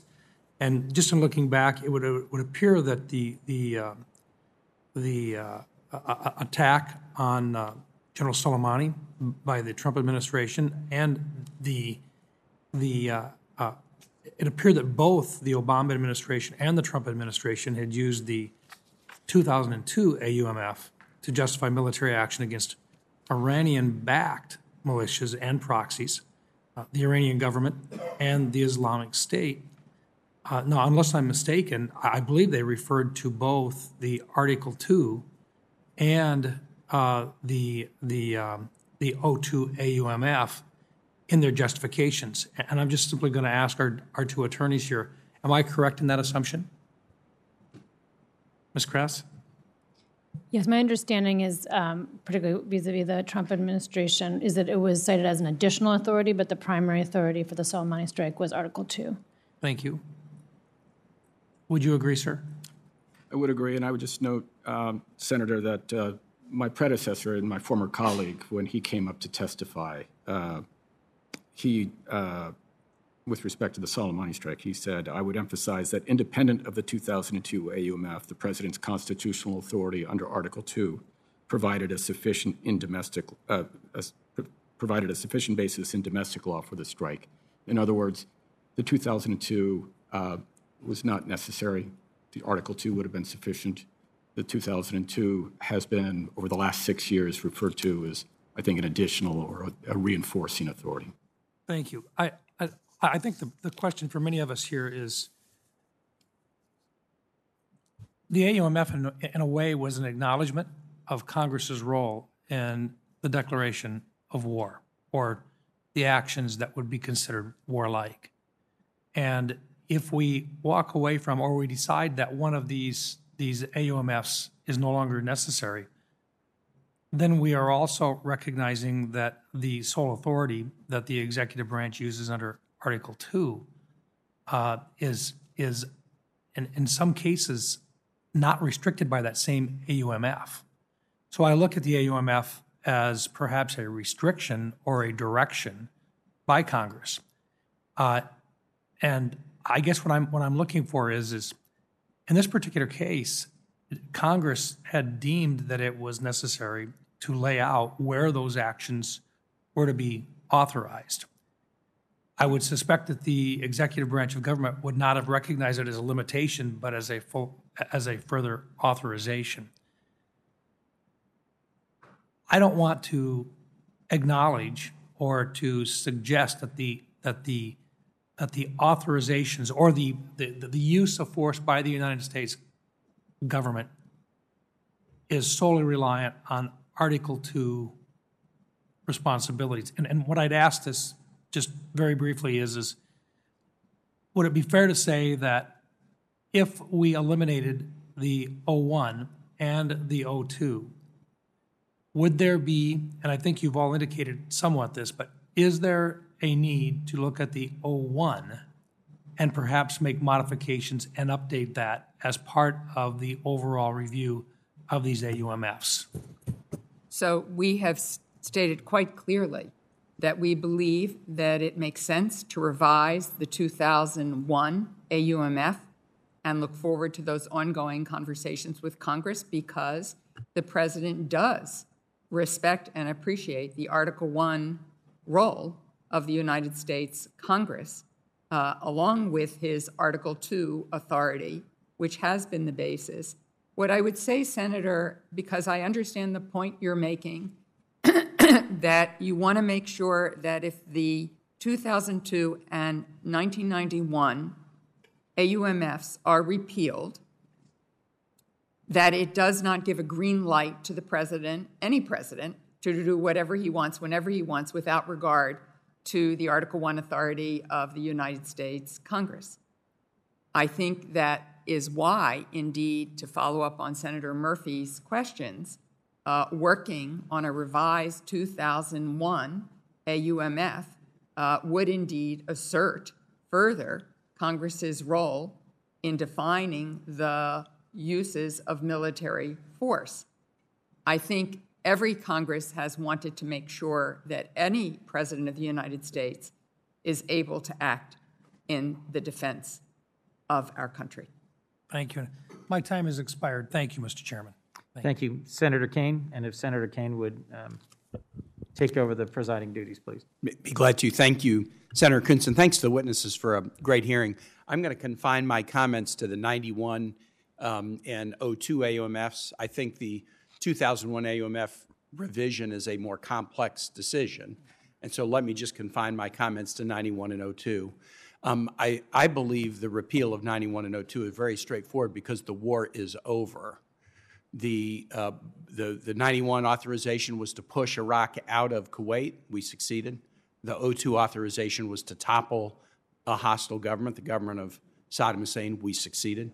And in the years since he was executed following a trial in 2006, there's a new government that's been constituted, so the war is over. Um, after World War II, we didn't keep a military authorization live against Japan just in case. We didn't keep a, an authorization live against Germany just in case. And we could have because we'd had two wars against Germany in the previous 30 years. But no, we, we ended the war and we made allies out of Japan and Germany. After the Vietnam War, we did not keep a, a military authorization for war against Vietnam around just in case. We've worked to build an increasingly cooperative partnership with Vietnam. There's still challenges in that relationship. But we don't keep military authorizations around when the war is over just in case. We try to make allies and partners out of those with whom we've been at war. That's something that's what a unique thing about our country that we can be at war with Japan and then Japan becomes an amazing ally of the United States. That we can be at war with Germany and Germany becomes an amazing ally of the United States. That we can have a relationship with Vietnam where the USS John McCain does port visits in Da Nang Harbor. It speaks to the magnanimity of the United States and these other nations that we turn enemies into allies, that we beat swords into plowshares. And so when a war is over, we should not continue to label a nation an enemy. We should try to make them an ally. And I believe, Secretary Sherman, what you said, we've done this with Iraq to a significant degree. We've made them a partner. And to continue to label them as a, at least an enemy enough to warrant a war authorization against them strikes me as something that we haven't done in the past and we shouldn't do now. And, and let me dig into this. You, you're a diplomat and you've done a lot of work in the Middle East. What does Iran fear more?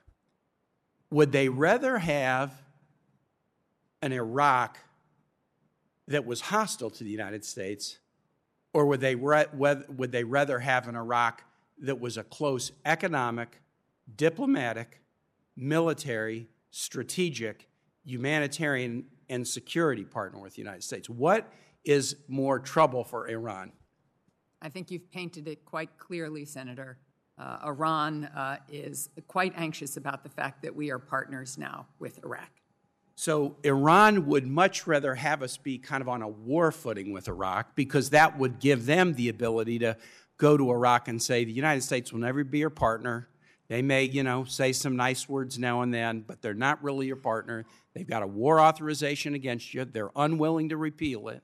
What kind of a partner maintains an ongoing war authorization against you 10 years after a war is over? Um, your diplomatic work, you've done work with Iran. I, I, Iran clearly sees the U.S. relationship with Iraq as very problematic for itself, doesn't it? Yes. And your judgment about Prime Minister Kadhimi in the recent meetings with, eh, with President Biden and others, um, Iraq really wants a strong relationship with the United States right now because, for many reasons, including the threat they perceive from Iran. Isn't that correct? Yes, it is. So I think it's very important, given that the, maybe the, the two primary worries we have in the Middle East are Iran and non state terrorist groups. I think it's really important that we send a message to Iran that the U.S. is here in Iraq and we're partners and we're going to work together. That's the message that we would send by repealing this, in my, in my estimation. Now, the other worry is non state terrorist organizations, including these militias that attack the United States. But when they attack U.S. troops, and I just want to make this clear when they attack U.S. troops in Iraq or Syria, we almost have a belt and suspenders ability to go back at them. We have the Article 2 power to defend U.S. troops from attack, but also the U.S. troops that are there are there pursuant to the 2001 authorization, the anti ISIS mission. And if isn't it the case to our lawyers, if our troops are deployed in the anti ISIS mission, and somebody attacks those troops, the 2001 authorization also gives us the ability to repel attacks against those U.S. forces that are deployed with, re, eh, with respect to the anti ISIS mission. Isn't that the case? That is correct, Senator. Yes. Ms. Krass? Yes, I agree. So, so repelling non state terrorist attacks, including militia attacks in Iraq and Syria, the president has Article 2 power and those troops deployed in the anti ISIS mission are also covered by the 2001 AUMF. And so we have a belt and suspenders. We don't, I don't even know what, what you would have in addition to belt and suspenders. I don't know, long johns or something. We have a belt and suspenders military ability to protect the United States already with Article 2 in 2001. The war is long over in Iraq. We should recognize that reality as we have with past wars. Thank you Mr. Oh, wait, I'm the chair for a few minutes. I recognize next Enjoy it Senator Hagerty. Can. Oh, I'm not. Oh, not my brief chairman moment. is- My brief moment of fame. Our chairman has returned, Senator Kaine. Um, and I want to say a particular thanks to our chairman and our ranking member for having this important public meeting and the classified meeting that we had too. This is a very important topic, and I appreciate our ability to have this. Um, it, right now, the Biden administration is continuing to negotiate uh, with the Iranian regime over how to revive the Iran nuclear deal. This is uh, a deal that I believe is fundamentally fra- flawed. But more broadly, the United States and our allies in the Middle East are also in a longer struggle with the Iranian regime over the whether this, this whole region will be dominated by the forces of moderation and modernity or by the forces of tyranny and terrorism. And on that score, Iran is leveraging. It's escalating its posture against us. It's using terrorists, it's using militants, using rockets and drones to attack American personnel in Syria, in Iraq, and it's done so numerous times since January of 2021. And it's in this context at a time of Iranian escalation that the Biden administration is supporting the repeal of Saddam era U.S. military authorizations in Iraq, but they're not asking for a replacement congressional authorization. As a lifelong businessman, as a former diplomat, I'm loath to ever unilaterally take leverage off the table unless we're getting something for it or unless we simultaneously put another card back on the table. I think Chairman Menendez made this point in a very salient manner during the questioning we had in our classified briefing. Deputy Secretary Sherman, I was very glad to see you say in your prepared testimony today that the administration supports not only repealing the Iraq authorizations, but also, quote, replacing them as needed with clear, narrow, and specific frameworks. And that's in order to, quote, continue protecting our people and our interests. Right now, I believe updated congressional authorities are needed precisely because terrorists and state sponsors of terrorism are continuing to escalate attacks on Americans in the Middle East. The executive branch will only be in a stronger position if Congress authorizes it to, offend, to defend Americans in harm's way. And that's why I've authored legislative language that would do three things. First, it would repeal the 1991 and 2002 authorizations for use of military force in Iraq. Second, it would authorize the President to defend our national security interests against continuing threats that are posed by terrorists and state sponsors of terrorism operating in Iraq. And third, it would authorize the President to prevent and respond to attacks against Americans by terrorists and state sponsors of terrorism who are operating in Iraq. And Deputy Secretary Sherman, I appreciate your acknowledgement of the respect that the Biden administration holds for Congress's Article 1 authority. And given the escalation of events in Iran, I think it's absolutely critical that Congress exercise its authority. So I have a very simple question. Deputy Secretary Sherman, will you commit to ensuring that the administration will provide written feedback on the language that I proposed in advance of this committee's business meeting on the AUMF repeal that'll occur tomorrow on Wednesday? Uh, Senator, we will certainly do the best that we can to do that in a timely manner uh, in advance of tomorrow's vote, uh, though I will say that we may not be able to do the thorough review you would want of your legislation because we have an interagency process when we do these reviews, but we will certainly do the best we can to be responsive. Back to our negotiating posture. Again, I'm loath to remove an authority and not be prepared to put another in its place. It's not good negotiating strategy. That's the way I would encourage us to look at this, and my colleagues and I would implore your team to put the time and the effort in to provide us with feedback because I think it would be absolutely critical. Uh, I think it's important to put something on the table to signal to our allies in the Middle East and to our adversaries where we stand and that we have the resolve to defend not only our nation's interests and our partners' interests, but also the American people. Senator, I will add that we do still have the 2001 AUMF, which is focused on those counterterrorism threats. Uh, and so we very much look forward to reviewing the legislation you've put forth, but I don't want to leave you or anyone listening to this and your colleagues uh, to think that we are without uh, tools. We have the Article 2 authority that we've been discussing this morning, and we have the 2001 AUMF, which we have used both in terms of Al Qaeda and associated forces in ISIS. So back to uh, back to to uh, Ranking Member Risch's earlier comments about communication and messaging. I think we're talking about removing a tool right now. And again, I'm loath to remove any tool that gives us leverage at a time that the Iranian regime is escalating its posture against us without at least replacing it with something more focused, more, more current, and more responsible. Thank you very much. Thank you. Um, Senator Markey. Uh, thank you, Mr. Chairman. Um, I was in Congress in 1991, and uh, we had a robust debate around the need to give President Bush the authority to remove uh, Saddam Hussein from Kuwait. He received that authority. We removed uh, Saddam from Kuwait.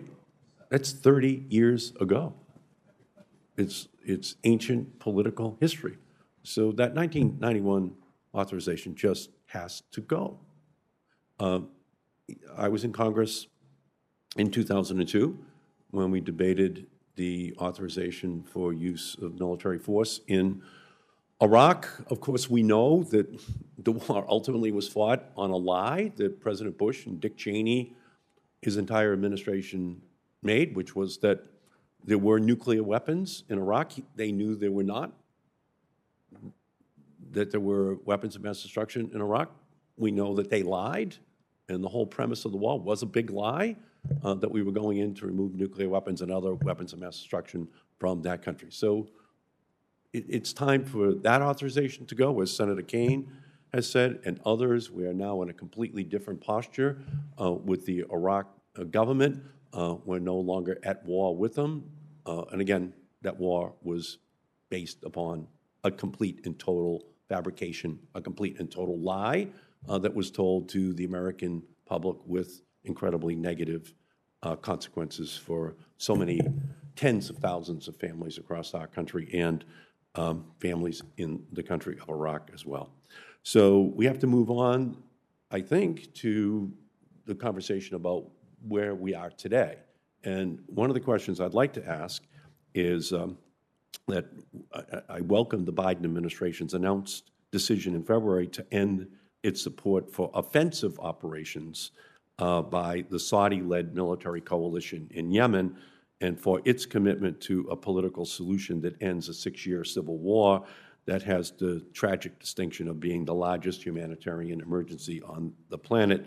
However, uh, the United States government is continuing to support uh, the Saudi forces responsible for um, immense human suffering in Yemen. Uh, Ms. Krass, the United States maintains contracts with the Saudi Royal Air Force to maintain its fighter aircraft. How does the administration make the distinction between supporting offensive and defensive operations when we know that the Saudi Air Force is carrying out strikes in Yemen using U.S. maintained fighter aircraft? Um, Senator, our, as you say, our, our armed forces are providing um, advice and limited information for defensive and training purposes only in connection with that conflict. And we're always um, very mindful of legislative um, mandates and restrictions to make sure that as we provide assistance to our um, to our partners, um, that we make sure that the law of armed conflict, you know, is appropriately complied with. Um, well, let me ask you this question: um, in in Oman, um, uh, I, I, know that the Biden administration is attempting to get the Houthis uh, and the government of Yemen to return to the negotiating table. What leverage does the United States and its partners have to urge the Houthis to end its military offensive uh, and return to diplomatic talks?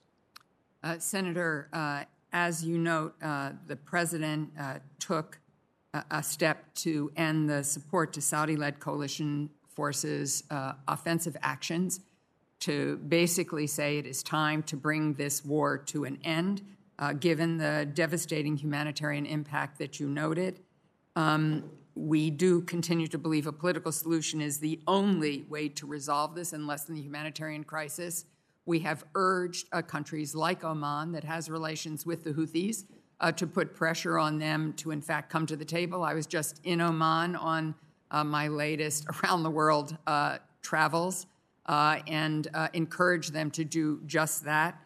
we have an envoy, Tim Lenderking, who is just nonstop in his going to those countries who can affect all the parties here to try to reach a political resolution which is the only way out of this nightmare.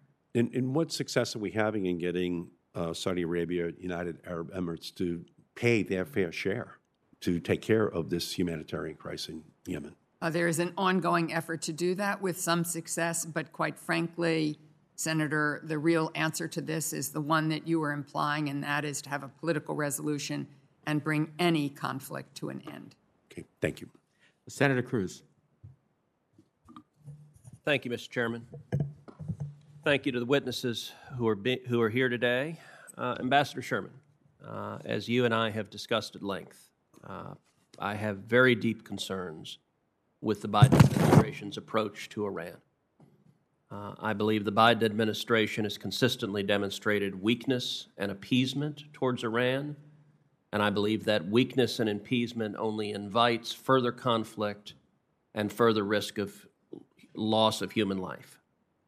In the last six months, the Ayatollah has declared open season on the United States and our interests.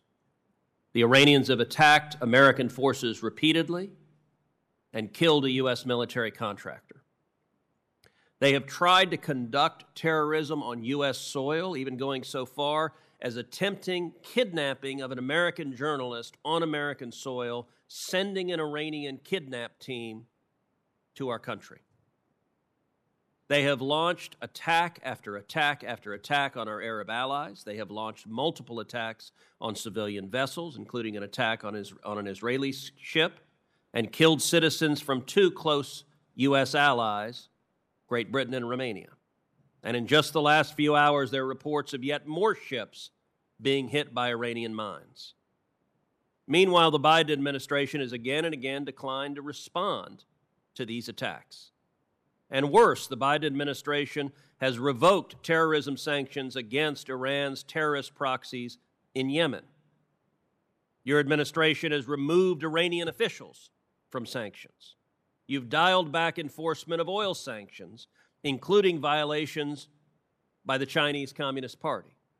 You've unlocked Iranian accounts worth billions of dollars to allow Iran to pay down debts, and pointedly, you have repeatedly declined to respond to Iranian attacks against our troops and haven't imposed a single new sanction.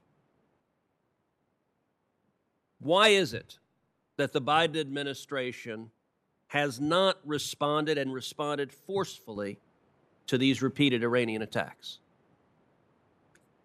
Senator, you and I, as you note, have an ongoing discussion about how best to ensure that Iran does not obtain a nuclear weapon, that it stops its state sponsorship of terrorism, that it stops its malign behavior in the region, that it stops putting our allies and partners at risk.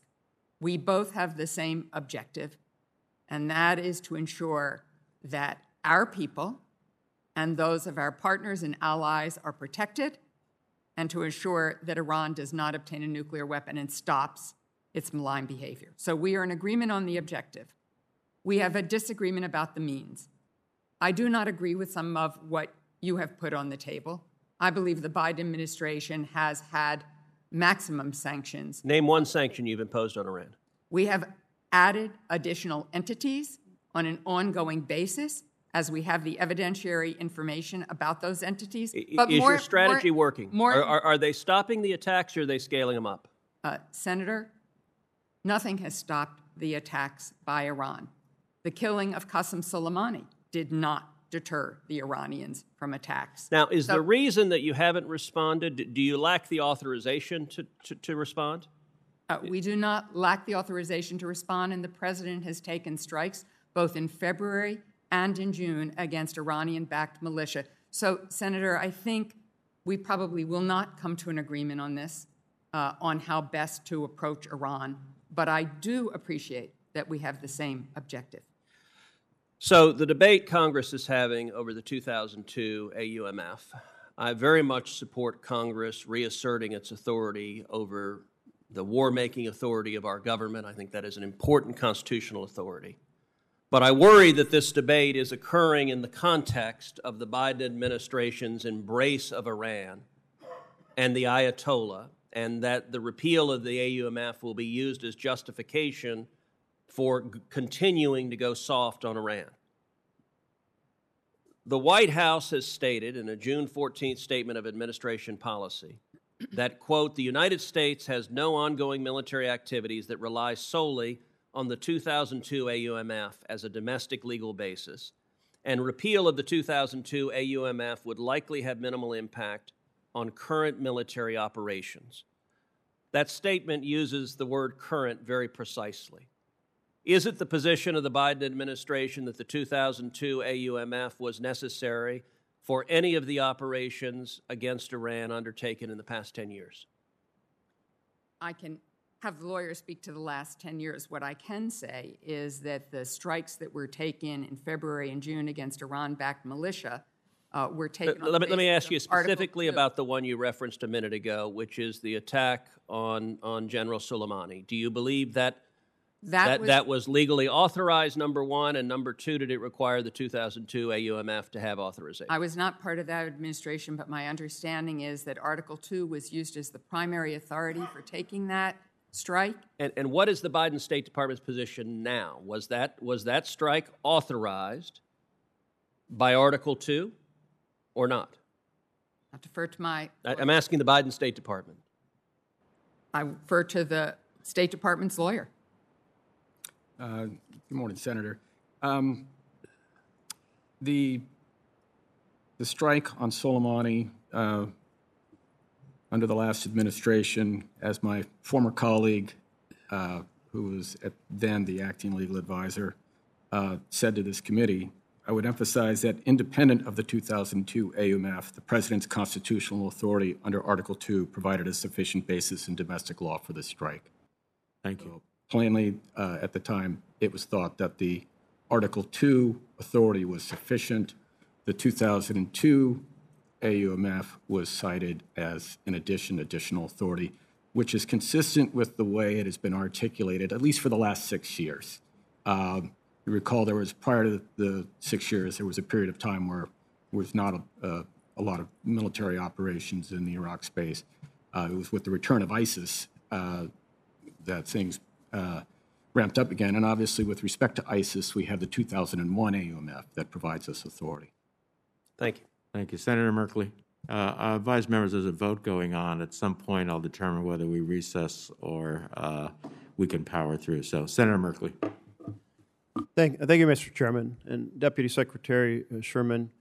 Back in 1797, John Adams was in the situation of observing that the French were seizing U.S. commercial ships. So he requested to Congress authorization to respond, and Congress didn't respond. So he requested it again in 1798, and in May of that year, Congress did give him authorization, and then he deployed U.S. ships to protect our commercial ships, our Navy ships. In 1801, uh, Thomas Jefferson was president, and the Bey, that's B E Y, of Tripoli, the ruler of Tripoli, was seizing U.S. commercial ships in the Mediterranean. And so Thomas Jefferson asked Congress for authorization to respond.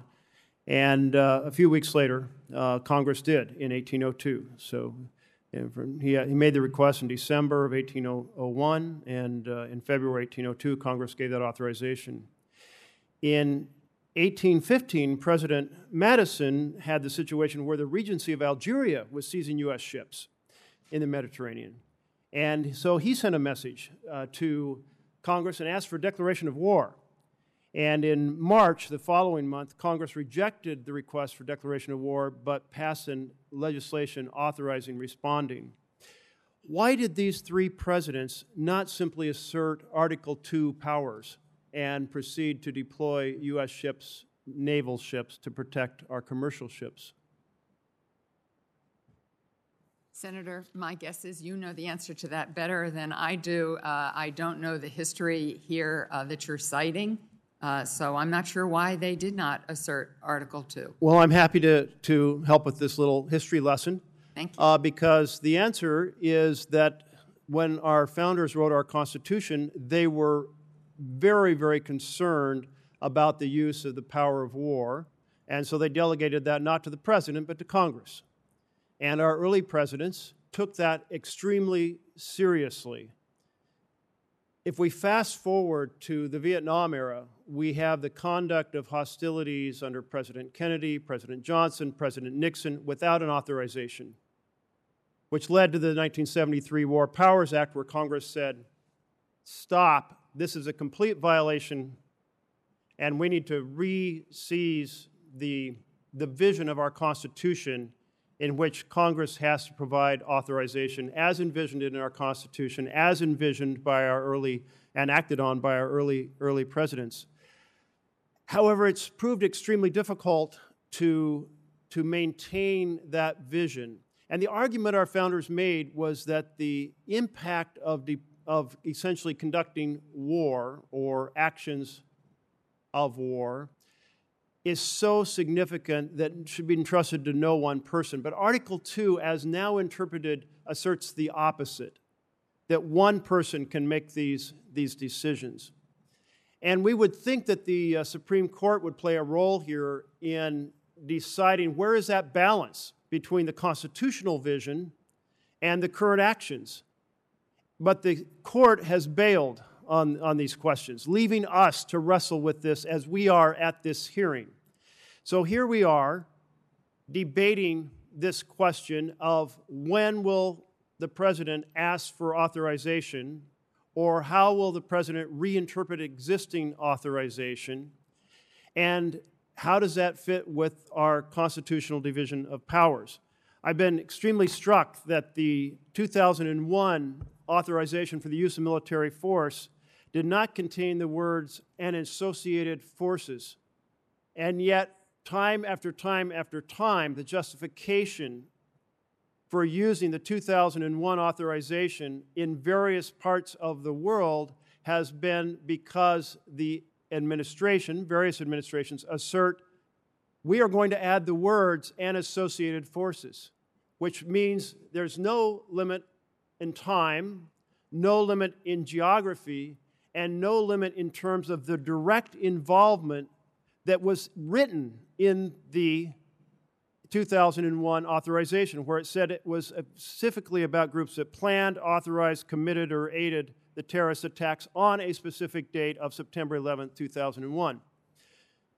So now we have the situation where new, new areas around the world, new involvement of groups we don't like, we employ forces against, and we justify it under the 2001 AUMF in part or under Article 2.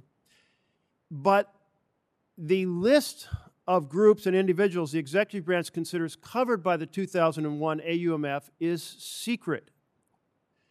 So I ask you this Did Congress intend for the 2001 AUMF to authorize secret wars? Certainly, uh, Senator, uh, AUMFs, and my understanding, is for us to have a transparent relationship about the threats that we are trying to address. And the Biden Harris administration, as we have said today, is very open and already in discussions with this committee and with the Senate to revise the 2001 AUMF to be narrow, specific framework uh, that would resolve some of the concerns that you were raising. If we were to create that specific framework in a legislative process, we would have to essentially list the places in the world that we're authorizing. Those places are currently secret in terms of the additional information or authorizations that have been interpreted and added. Is there a reason then not to make those locations those situations public here in the United States of America? My understanding, and I'll defer to my uh, legal counsel here, is that we uh, are obligated to report to Congress what we are doing and that there are no secrets. Rich? Uh, Senator, we have a, we report regularly under the War Powers Resolution and under the uh, National. Yes, my question was about public disclosure, not reporting to, to Congress. I think uh, you're probably referencing, I, I believe, perhaps. Uh, I'm, I'm sorry, I can't hear you. you speak up a little bit. I'm sorry, Senator. Um, my understanding that certain uh, certain groups may have been classified uh, to uh, for national security reasons, but uh, you know other information is is publicly available, and I don't know if my colleague. It's not may not may have been. They have been. And my point is if Congress is going to have a discussion over tailoring such a new AUMF, it becomes a public discussion. And I, I guess I'm asking this Will the administration consider making public all the locations where they now ha- have granted themselves authorization to conduct military strikes? We are open to having that discussion with you, Senator, but uh, to back up what my uh, legal advisor colleague has said, uh, there are situations where it may be in the interest of our national security uh, for those reports to come to Congress in a classified setting. Thank you. Senator Booker. Um, Thank you very much, Mr. Chairman. Um, I'm grateful for the conversation we're having today, and I uh, agree with a lot of my colleagues on their concerns about uh, uh, the authorizations for military force that have been out there for too long and the needs uh, to reform them and, and revoke them. And I guess I, I'd just like to, um, Secretary Sherman, dig a little deeper into We'll see our who's here or not, so if they're not here, we'll just go. our current strategy with uh, with with Iraq. And last week, President Biden announced that the United States would end its combat mission in Iraq. Can you describe what are the what's the strategic objectives we now have in in Iraq now that we're ending our combat mission? Certainly, Senator. Um, at the request of the Iraqi government, um, we have agreed that U.S. military forces will remain in Iraq to focus on training, enabling, and advising our Iraqi partners. This is not the end of our military mission in Iraq. As our consultations with the Iraqi government have highlighted, the progress of our Iraqi partners in the growth of their capabilities will allow for the full transition later this year of U.S. and coalition forces to a mission that is focused on training, enabling, and advisory tasks. I would defer to uh, my DoD colleague for any additional details. Um, I agree very much with that, that summary. Thank you. But, but uh, and, and uh, Secretary Sherman, you would agree, though, that uh, there's been some backlash uh, uh, or resistance uh, from the Iraqi government about having combat troops stationed there, and obviously the, the more limited role of training and advising. But in terms of just the our diplomatic relations with Iraq, they they also agree they do not want us uh, to have a combat mission in Iraq. Is that correct? Indeed, this this came out of discussions with the Iraqi government, and one of the points we've been making here today is that the Iraq government is a sovereign government that is fully formed. Uh, that our relationship has uh, shifted over these decades from adversary to partner. And so, is the understanding that is the 2002 AUMF really needed to ensure any of these strategic objectives? Uh, is it necessary uh, for what we're trying to achieve in Iraq? it, it is not at all, Senator. And in some ways, as I think Senator Kaine was making the point, it could actually be problematic in terms of uh, Iraqi perceptions of the United States and having us label them in this manner with these past AUMFs. Am I am I uh, correct in that opinion? I would agree with you, Senator. Yes. Okay.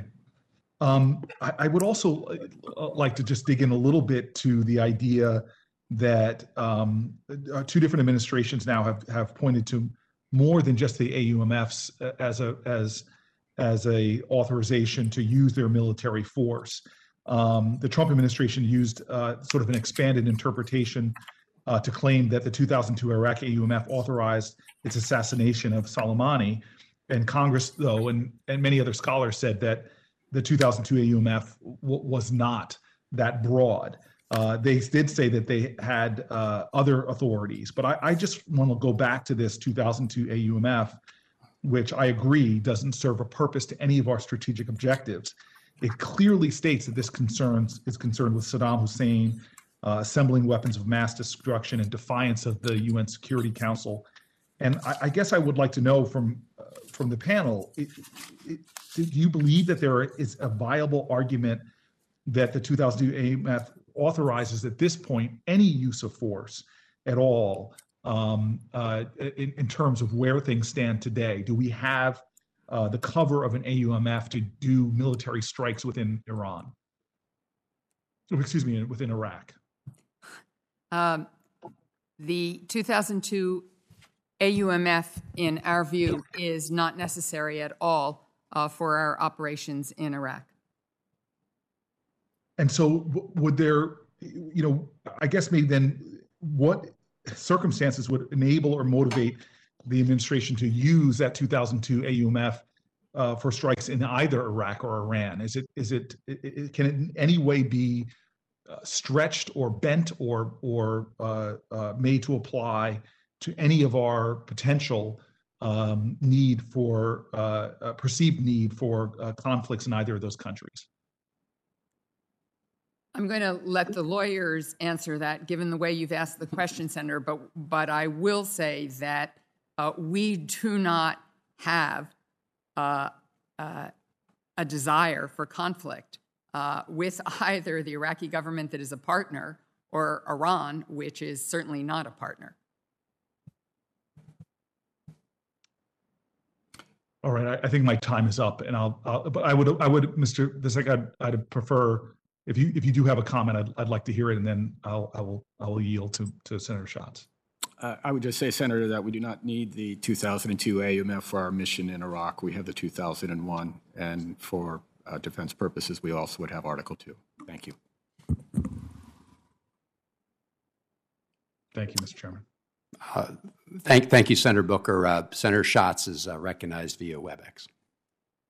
Thank you, Mr. Chairman. Uh, Secretary Sherman, uh, war is a failure of diplomacy, and the ending of war usually requires diplomacy. And so I want to just flag the fact that we haven't passed a State Department Reauthorization Act since 2003, so there's no real way for us to dial up or down resources or authorize new programs to meet our diplomatic objectives, to um, uh, work uh, with the Defense Department on our strategic military objectives. And so, can you talk about what it would be like if Congress passed an annual State Department Reauthorization Act, as we do for the National Defense Authorization Act, and how that impacts this overall debate?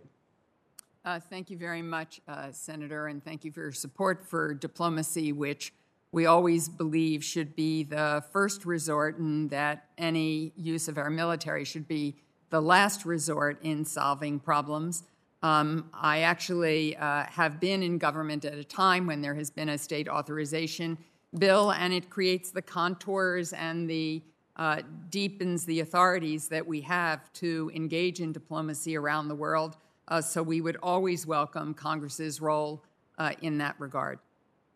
Well, you know, Senator Sullivan um, was was a leader in getting the Coast Guard reauthorization to sort of hitch a ride on the defense authorization. I think that's something we ought to consider for the next uh, defense authorization. Mm-hmm. Secretary Sherman, I, I, also want to follow up uh, on the NDAA and and ask why we shouldn't just sunset every AUMF in every defense authorization. Uh, I, I understand military leaders um, being concerned about um, geographic and time constraints so that our enemies can work around them. But if it is a matter of course that Congress sunsets every authorization of the use of military force, and it is a matter of course, uh, therefore, that we reconsider it and reauthorize every year, that would change um, the way we do our oversight and reassert our constitutional authority. So why not just sunset every AUMF uh, on an annual basis and then force Congress to do its job on an annual basis. Uh, I think I'll leave that to the discretion of the United States Senate, though uh, Ms. Krass may have a comment she wants to make on that in terms of what it would mean for our military forces. Yeah, Feel I think free. that, um, Senator, I think that there could be some challenging operational impacts of establishing a rhythm like that.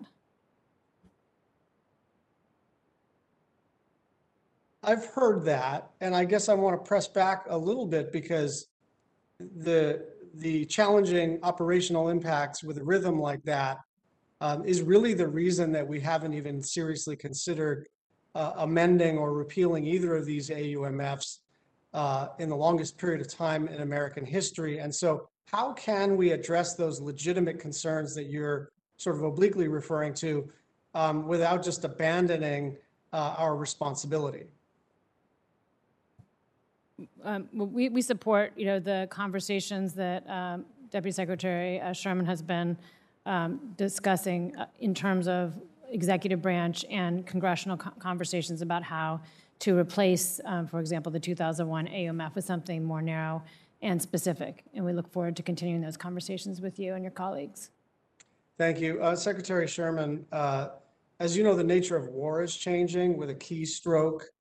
Uh, uh, a foreign adversary can have uh, a greater negative impact, even a violent impact uh, on the United States than um, had they mobilized uh, tanks and troops and airplanes. And I'm wondering how we address this new reality in the context of a statute that did not really contemplate anything other than traditional kinetic engagement. So how do we define war um, under the War Powers Resolution, or how do we interpret the definition of war under the War Powers Resolution um, in a in an era with cyber attacks and in, a, in an era when we know many of our advers- adversaries are operating in uh, the gray zone?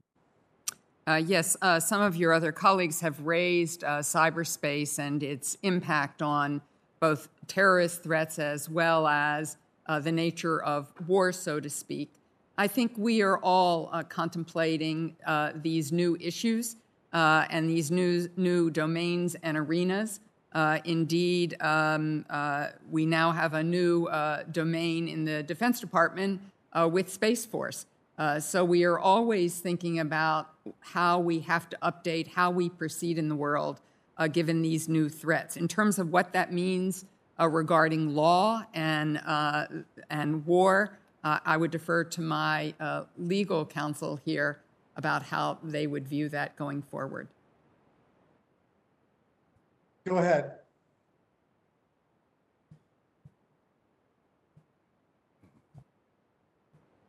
Well, Senator, uh, as, as I think you probably realize, this is an extraordinarily complex issue. Um, uh, without a doubt, it's a, it's a uh, cyber and, and what has been loosely defined as, uh, you know, cyber war and how it relates to the law of armed conflict uh, is a matter of intense uh, discussion and, and examination in the interagency.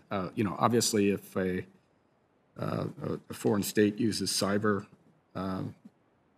in a way that amounts to a use of uh, force, uh, you know, that would be uh, an object of, of concern and under international law. Uh, but it's, uh, it is such a vastly complicated area that I, for one, would want to sit down and talk with the interagency colleagues in a, in a studied way to address your, your, your concerns, which I think are a hearing unto themselves, not that I'm inviting Sure. And two, two final thoughts here. What constitutes a use of force is basically the crux of the question. And the second uh, final thought is that this is really Congress's role to define uh, the use of force, given that there are new uh, ways to use force that weren't contemplated under the old uh, statute. Thank you. Uh, thank you, Senator Schatz. And uh, let me thank all of our witnesses for their testimony. Um, Madam Secretary, I'm going to start with you. And if you want to refer any of these questions to your legal counsel, please feel free to do so. Uh, and I want to associate myself with the comments I heard Senator Kaine make and you, Madam Secretary, in your response that getting rid of the 2002 AUMF is important to send a message to the Iraqi people and the Iraqi government uh, that we are partners um, and not adversaries, as we were with the government that was there under Saddam Hussein at the time uh, that authorization uh, was passed. Uh, some questions, just so I understand this administration's thinking. Um, would you agree, Madam Secretary, that other than the President's powers under Article 2, the President does not have authority to launch military strikes against Iran? I take that as a legal question, so I'm going to defer to Mr. Visek and to Ms. Krass. Mr. Visek? Uh, uh, thank you, Senator. Our position is the uh, the 2002 AUMF does not authorize strikes against Iran. Not to confuse this, I would note, however, that I think I believe it may have been Senator Kaine who talked about uh, an ancillary defenses, where if we were carrying out a 2001 uh, operation and came under attack by whatever force it might be, uh, that was not the subject of the 2001 mission, we would obviously be able to defend ourselves in the context of operating. Well, just, just so I understand, you're saying that, uh, you, that you're invoking an, an other than Article 2 power there? It would be under the 2001 AUMF. Is that what you're suggesting? It's the concept of ancillary self-defense that when our military engages in authorized missions this instance would be a 2001 AUMF mission against, let's say, ISIS. Uh, If they came under attack I- from, from whatever source collaterally, they would. So I, I'm, I'm not, look, this is a pretty direct question. Um, I, I understand the, the legal responses can be technical. I'm an attorney, but um, we have, the 2001 AUMF, as, as you well know, as has been stated here, relates to ISIS and its successors, right? Iran is not ISIS or one of its successors, is it? No, it is not. And- So, so other than Article 2, does the president have any authority to launch military strikes against the state of Iran? Pretty simple question. Uh, Senator, the, the 2001 does not authorize strikes against Iran. I would agree with that. And nor does the 2002 authorize strikes again. Correct. And so, uh, are there any authorities left other than Article 2? Uh, Senator, with, with, with the caveat of what I, what I admit is a sort of nuanced ancillary defense argument, I, I take your point. Neither the 2001 nor the 2002 nor the 1991 AUMFs authorized the use of force against Iran. Got it. Okay. I, I, I- I didn't think it would take so much time to get to this point, so with your indulgence, I'm going to keep asking some uh, additional questions. Now I'm trying to explore what the president believes is his scope of authority under Article 2. And of course, uh, presidents do have the authority to take preemptive strikes in the case of an imminent attack.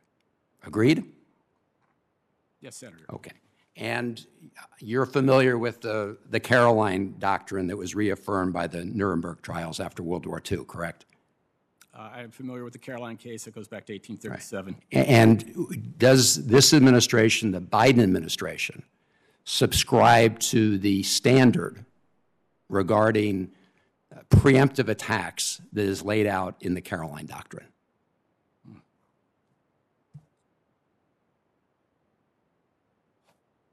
Uh, Senator, I would want to consult with my, my colleague here from DOD. I, I would have to talk to others. This is not a question that I necessarily came pre- equipped to answer, and I would desperately like to get it right. All right, counsel from defense. Thank you.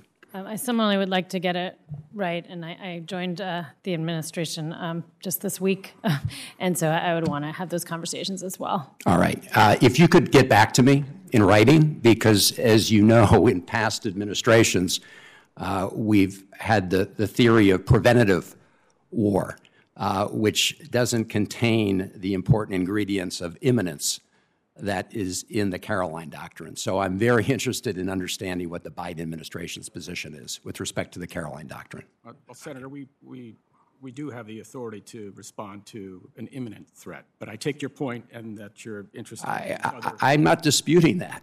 I'm stating that. I'm asking whether your definition of that, of that standard is the Caroline Doctrine.